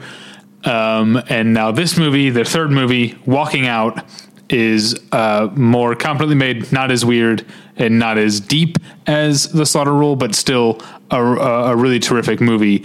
Um, I, I almost made reference to the, Re- the Revenant earlier. Um, my uh, my my Twitter review of Walking Out is it's like if the Revenant were good. Right. Um, uh, the story is that uh, Matt Bomer plays a um, sort of uh, taciturn, emotionally closed off, um, divorced father who lives uh, in uh, rural Montana. Um, I guess all of Mon- most of Montana is pretty rural, I guess, but there is, uh, you know, there's there's Butte and there's Livingston, uh, which is where certain women was set. This is my two years in a row seeing Montana set movies at Sundance. Um, uh, and once a year, his his son, now fourteen year old son, uh, played by Josh Wiggins, uh, come who lives now in Texas with his mother, comes to spend a, a weekend, a long weekend with him, and go hunting. That's what they do. They go hunting. Yeah. Um, Matt Bomer is very much a hunter, um, and Josh Wiggins sort of does it because it's what his dad. You can tell he's not really into it. But um, Matt Bomer's got a big hunt plan this this time. He's been tracking this moose. He wants his son to bag his first uh, big game, um, and so they go deep and high into the snowy wooded mountains uh, to find this moose. Um, things don't go as expected. About halfway through the movie, um, there's a pretty drastic incident that leaves both of them um, injured, and then that's what the title comes in. They have to walk out uh, uh, back down to um, low enough to where they can get to where they parked their car. So it's um, yeah, it's a father son bonding movie that turns into a survival movie. Uh, but it's it's it's very it's very well done. um, it, it takes a couple of uh, unexpected turns, and the ones that are expected, I think it, it does uh, very well. Um, but mostly, um, it's what I'm fascinated about. I, I now that there are three of them, I would like to. I would love to see a like a triple feature or something where people can look at Alex and Andrew Smith because they are Montana filmmakers. All of their films are set in Montana and are shot in Montana, and they clearly have something to say about the people in that state. Most specifically, the men in that state. All of their all of their lead characters are men who are, um, in most ways, very typically masculine, Right. But also, in some ways, feel uh, apart from the group. Um, uh, you know, it's you know Ryan Gosling's character is a football player, but he's also uh, in, in Slaughter Rule is he's also the son of a drunk who committed suicide. Um, the lead in Winter in the Blood is. Uh, uh, a Native American farmer, but is who is also a drunk. Um, and uh, this one is the most keeps the most under attack. But you know you have to you're led to wonder like why Matt Bomer, who seems like a very capable guy, um, and is obviously he looks like Matt Bomer. He's a very handsome Right. guy. Like why is he such a loner? Why is he divorced? Like there's uh, you know there's some questions going on under there. So. Um, yeah, uh, Alexander Smith cl- clearly have thoughts on the men of Montana, and all of their films. This one probably the most so are beautiful. Um, the direct or the director of photog- photography's name uh, I think is Josh McCullen, um, and the there's just uh, I mean not that he didn't have a lot to work with, but you know he there's just like beautiful snowy vistas Right. uh, throughout this movie. It's an absolutely gorgeous uh, it's an absolutely gorgeous uh, advertisement for Montana, except for in the second half when there's uh, you know a lot of blood. um, uh, but maybe for some kind of people that would work uh, as well. Um, uh, I, I will say this is. Um, I mean, I said all their films focus on men, but this one has almost no female speaking parts at all, and for the first time in their movies, has almost no Native American speaking parts at all, which is a big part of their first two movies. In Slaughter, in Slaughter Rule, Ryan Gosling's best friend um, is Native American, and l- multiple scenes take place on the reservation. Uh, Winter in the Blood is very much you know about like the lead character is Native American. Uh, here you've got one woman and one Native American, and they're both the same. Uh, luckily, they're played by Lily Gladstone Nice. uh, from from certain women, um, but it's a very brief. Uh, uh, Brief, brief turn, uh, unfortunately, but uh, yeah, overall it's a really solid movie. I still don't know if anyone's picked it up, um, which is uh, a, a shame. Uh, I hope people get to see it. It feels like the kind of marketplace angle of Sundance was much calmer this year. Yeah, with the exception of the Big Sick, which I think sold Yeah. for twelve million, there hasn't been a lot of big splashes. Yeah, or it doesn't feel as kind of feverish as uh, last year. Maybe it's because everyone's still, you know, or Fox Searchlight is still nursing Yeah. their wounds from Birth of a Nation. Everyone else is uh, trying not to make the same mistake. Yeah. Okay. Uh, my last two. First one is the second documentary I saw, World Without End, uh, parentheses, No Reported Incidents, which is the latest film from Jem Cohen, uh, who got on my radar through his narrative feature Museum Hours, but he's mainly a documentarian. And he makes these kind of impressionistic, slice of life uh, documentaries about various locations. Uh, counting his last film was kind of set all over where he's traveling. Is parts in Moscow, parts in Brooklyn, parts I can't remember where. It's all over the place. But this one is just focused on this tiny uh, English town called Southend on Sea. Um, and it's a, a very, I, I think, a very good. I think it's better than counting because it's so focused. He just goes around from place to place talking to a couple of people, but mostly just kind of capturing the environments, people going about their business, and the way the town looks at night. And it's very beautifully shot. And you know, if you go for that kind of thing, which I often do, uh, I I think you'll quite like it as I did. Uh, Grasshopper Films has it for distribution, so hopefully it'll receive. It's only an hour long, so I can't imagine it'll get any kind of major art house release, but it'll probably you know show up online at some point. And so, like I said, if you're into that kind of slice of life stuff as I am, uh, I definitely recommend it. Kind of like uh, Frederick Wiseman. That's the comparison I keep looking for. Um, And then the last film I have is The Yellow Birds, uh, directed by Alexander Moors, co-written by David Lowery. Um, he had quite a presence at the festival this year. Yeah. Uh, and this is more of the David Lowery I didn't like. Um, it, it's good in its own way. It's uh, an Iraq war, war movie about these two young soldiers played by Tye Sheridan and Alden Ehrenreich, who are kind of mentoring one another along in their first year or so of deployment, just kind of trying to figure out the ropes, trying to figure out their personal limits. Uh, they both have very different reasons for being in the army, and but they form a, a pretty tight bond. And I think it's very strong at the start when it's them trying to figure all this out, and they're such exceptionally good actors. I think Tye Sheridan, especially, I've been so surprised that he's maintained as good as he was at like 11 or whatever in the Tree of Life, that he's still such a strong Yeah. actor, um, which you don't often see that kind of consistency. But Alden Ehrenreich is as solid as he's been in the last few movies. Um, but then it starts to intrude on this whole plot where Tye Sheridan's gone missing, and the film moves in and out of different time periods between Alden Ehrenreich being back home and then showing pieces of their deployment. Um, that is supposed to keep it like a mystery of how he went missing. And the eventual reveal of it, I guess, is interesting enough to justify that decision, that kind of cheap narrative device, but it's only like just barely interesting enough. And it starts to kind of evolve in kind of a sub apocalypse now look at uh, their sergeant is this kind of Bible quoting, you know, maniac soldier, which is not my favorite device in a war movie.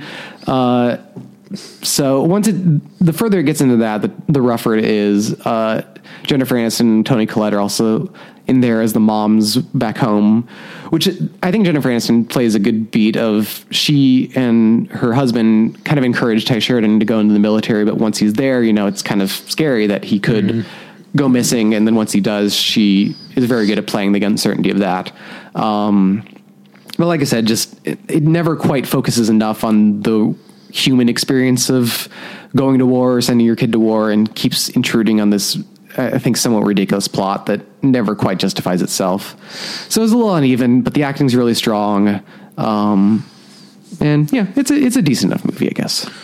All right. Um, I want to wrap up by uh, mentioning I, you were better at mentioning it going along, but um, what movies do have distribution? Yeah. Um, so a Ghost Story is at A twenty four. Yeah. I think you, you mentioned. Um, uh, Amazon has Landline. Um, uh, this one I didn't even realize until I looked it up just now. But Popeye has been picked up by Kino Yep. Lorber. I didn't realize that. Uh, Netflix has Berlin Syndrome streaming.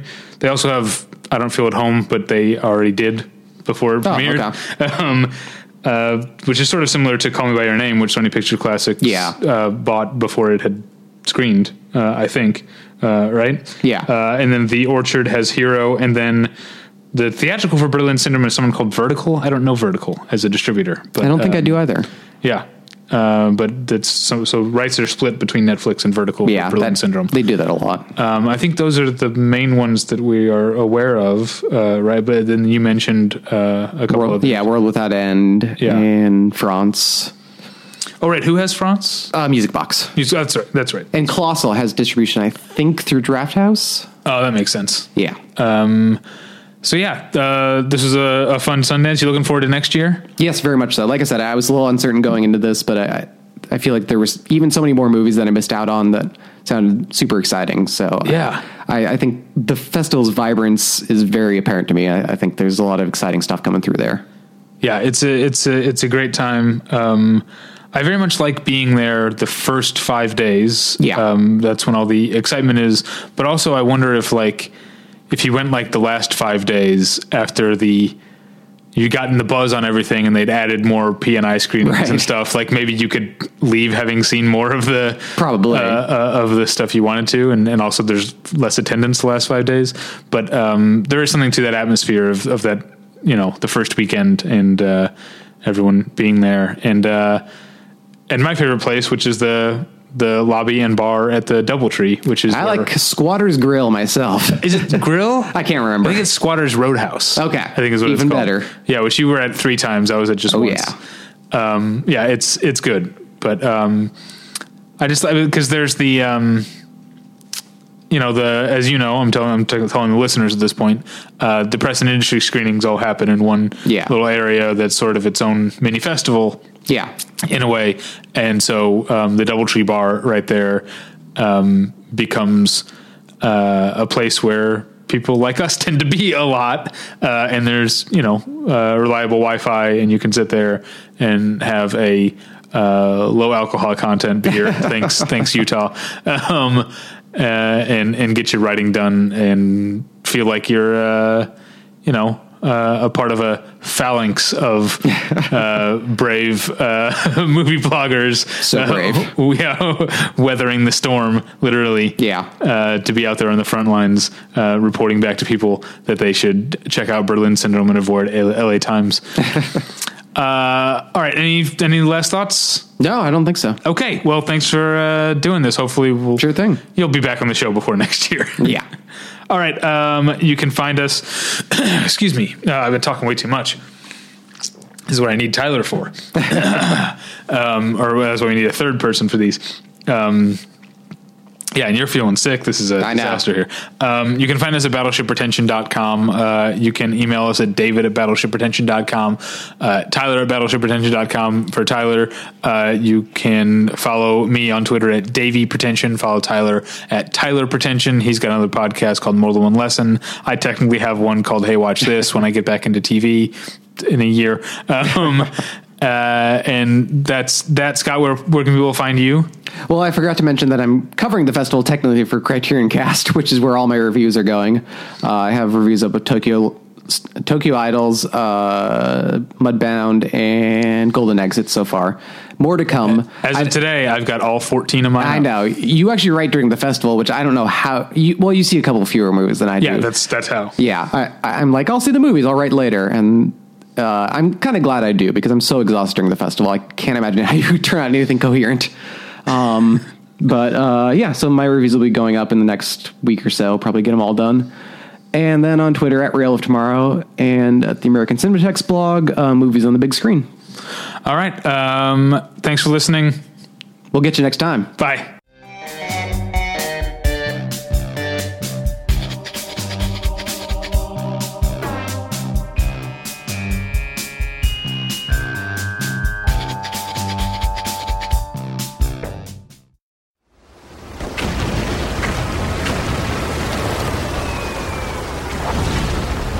This program is a proud member of the Battleship Pretension Fleet.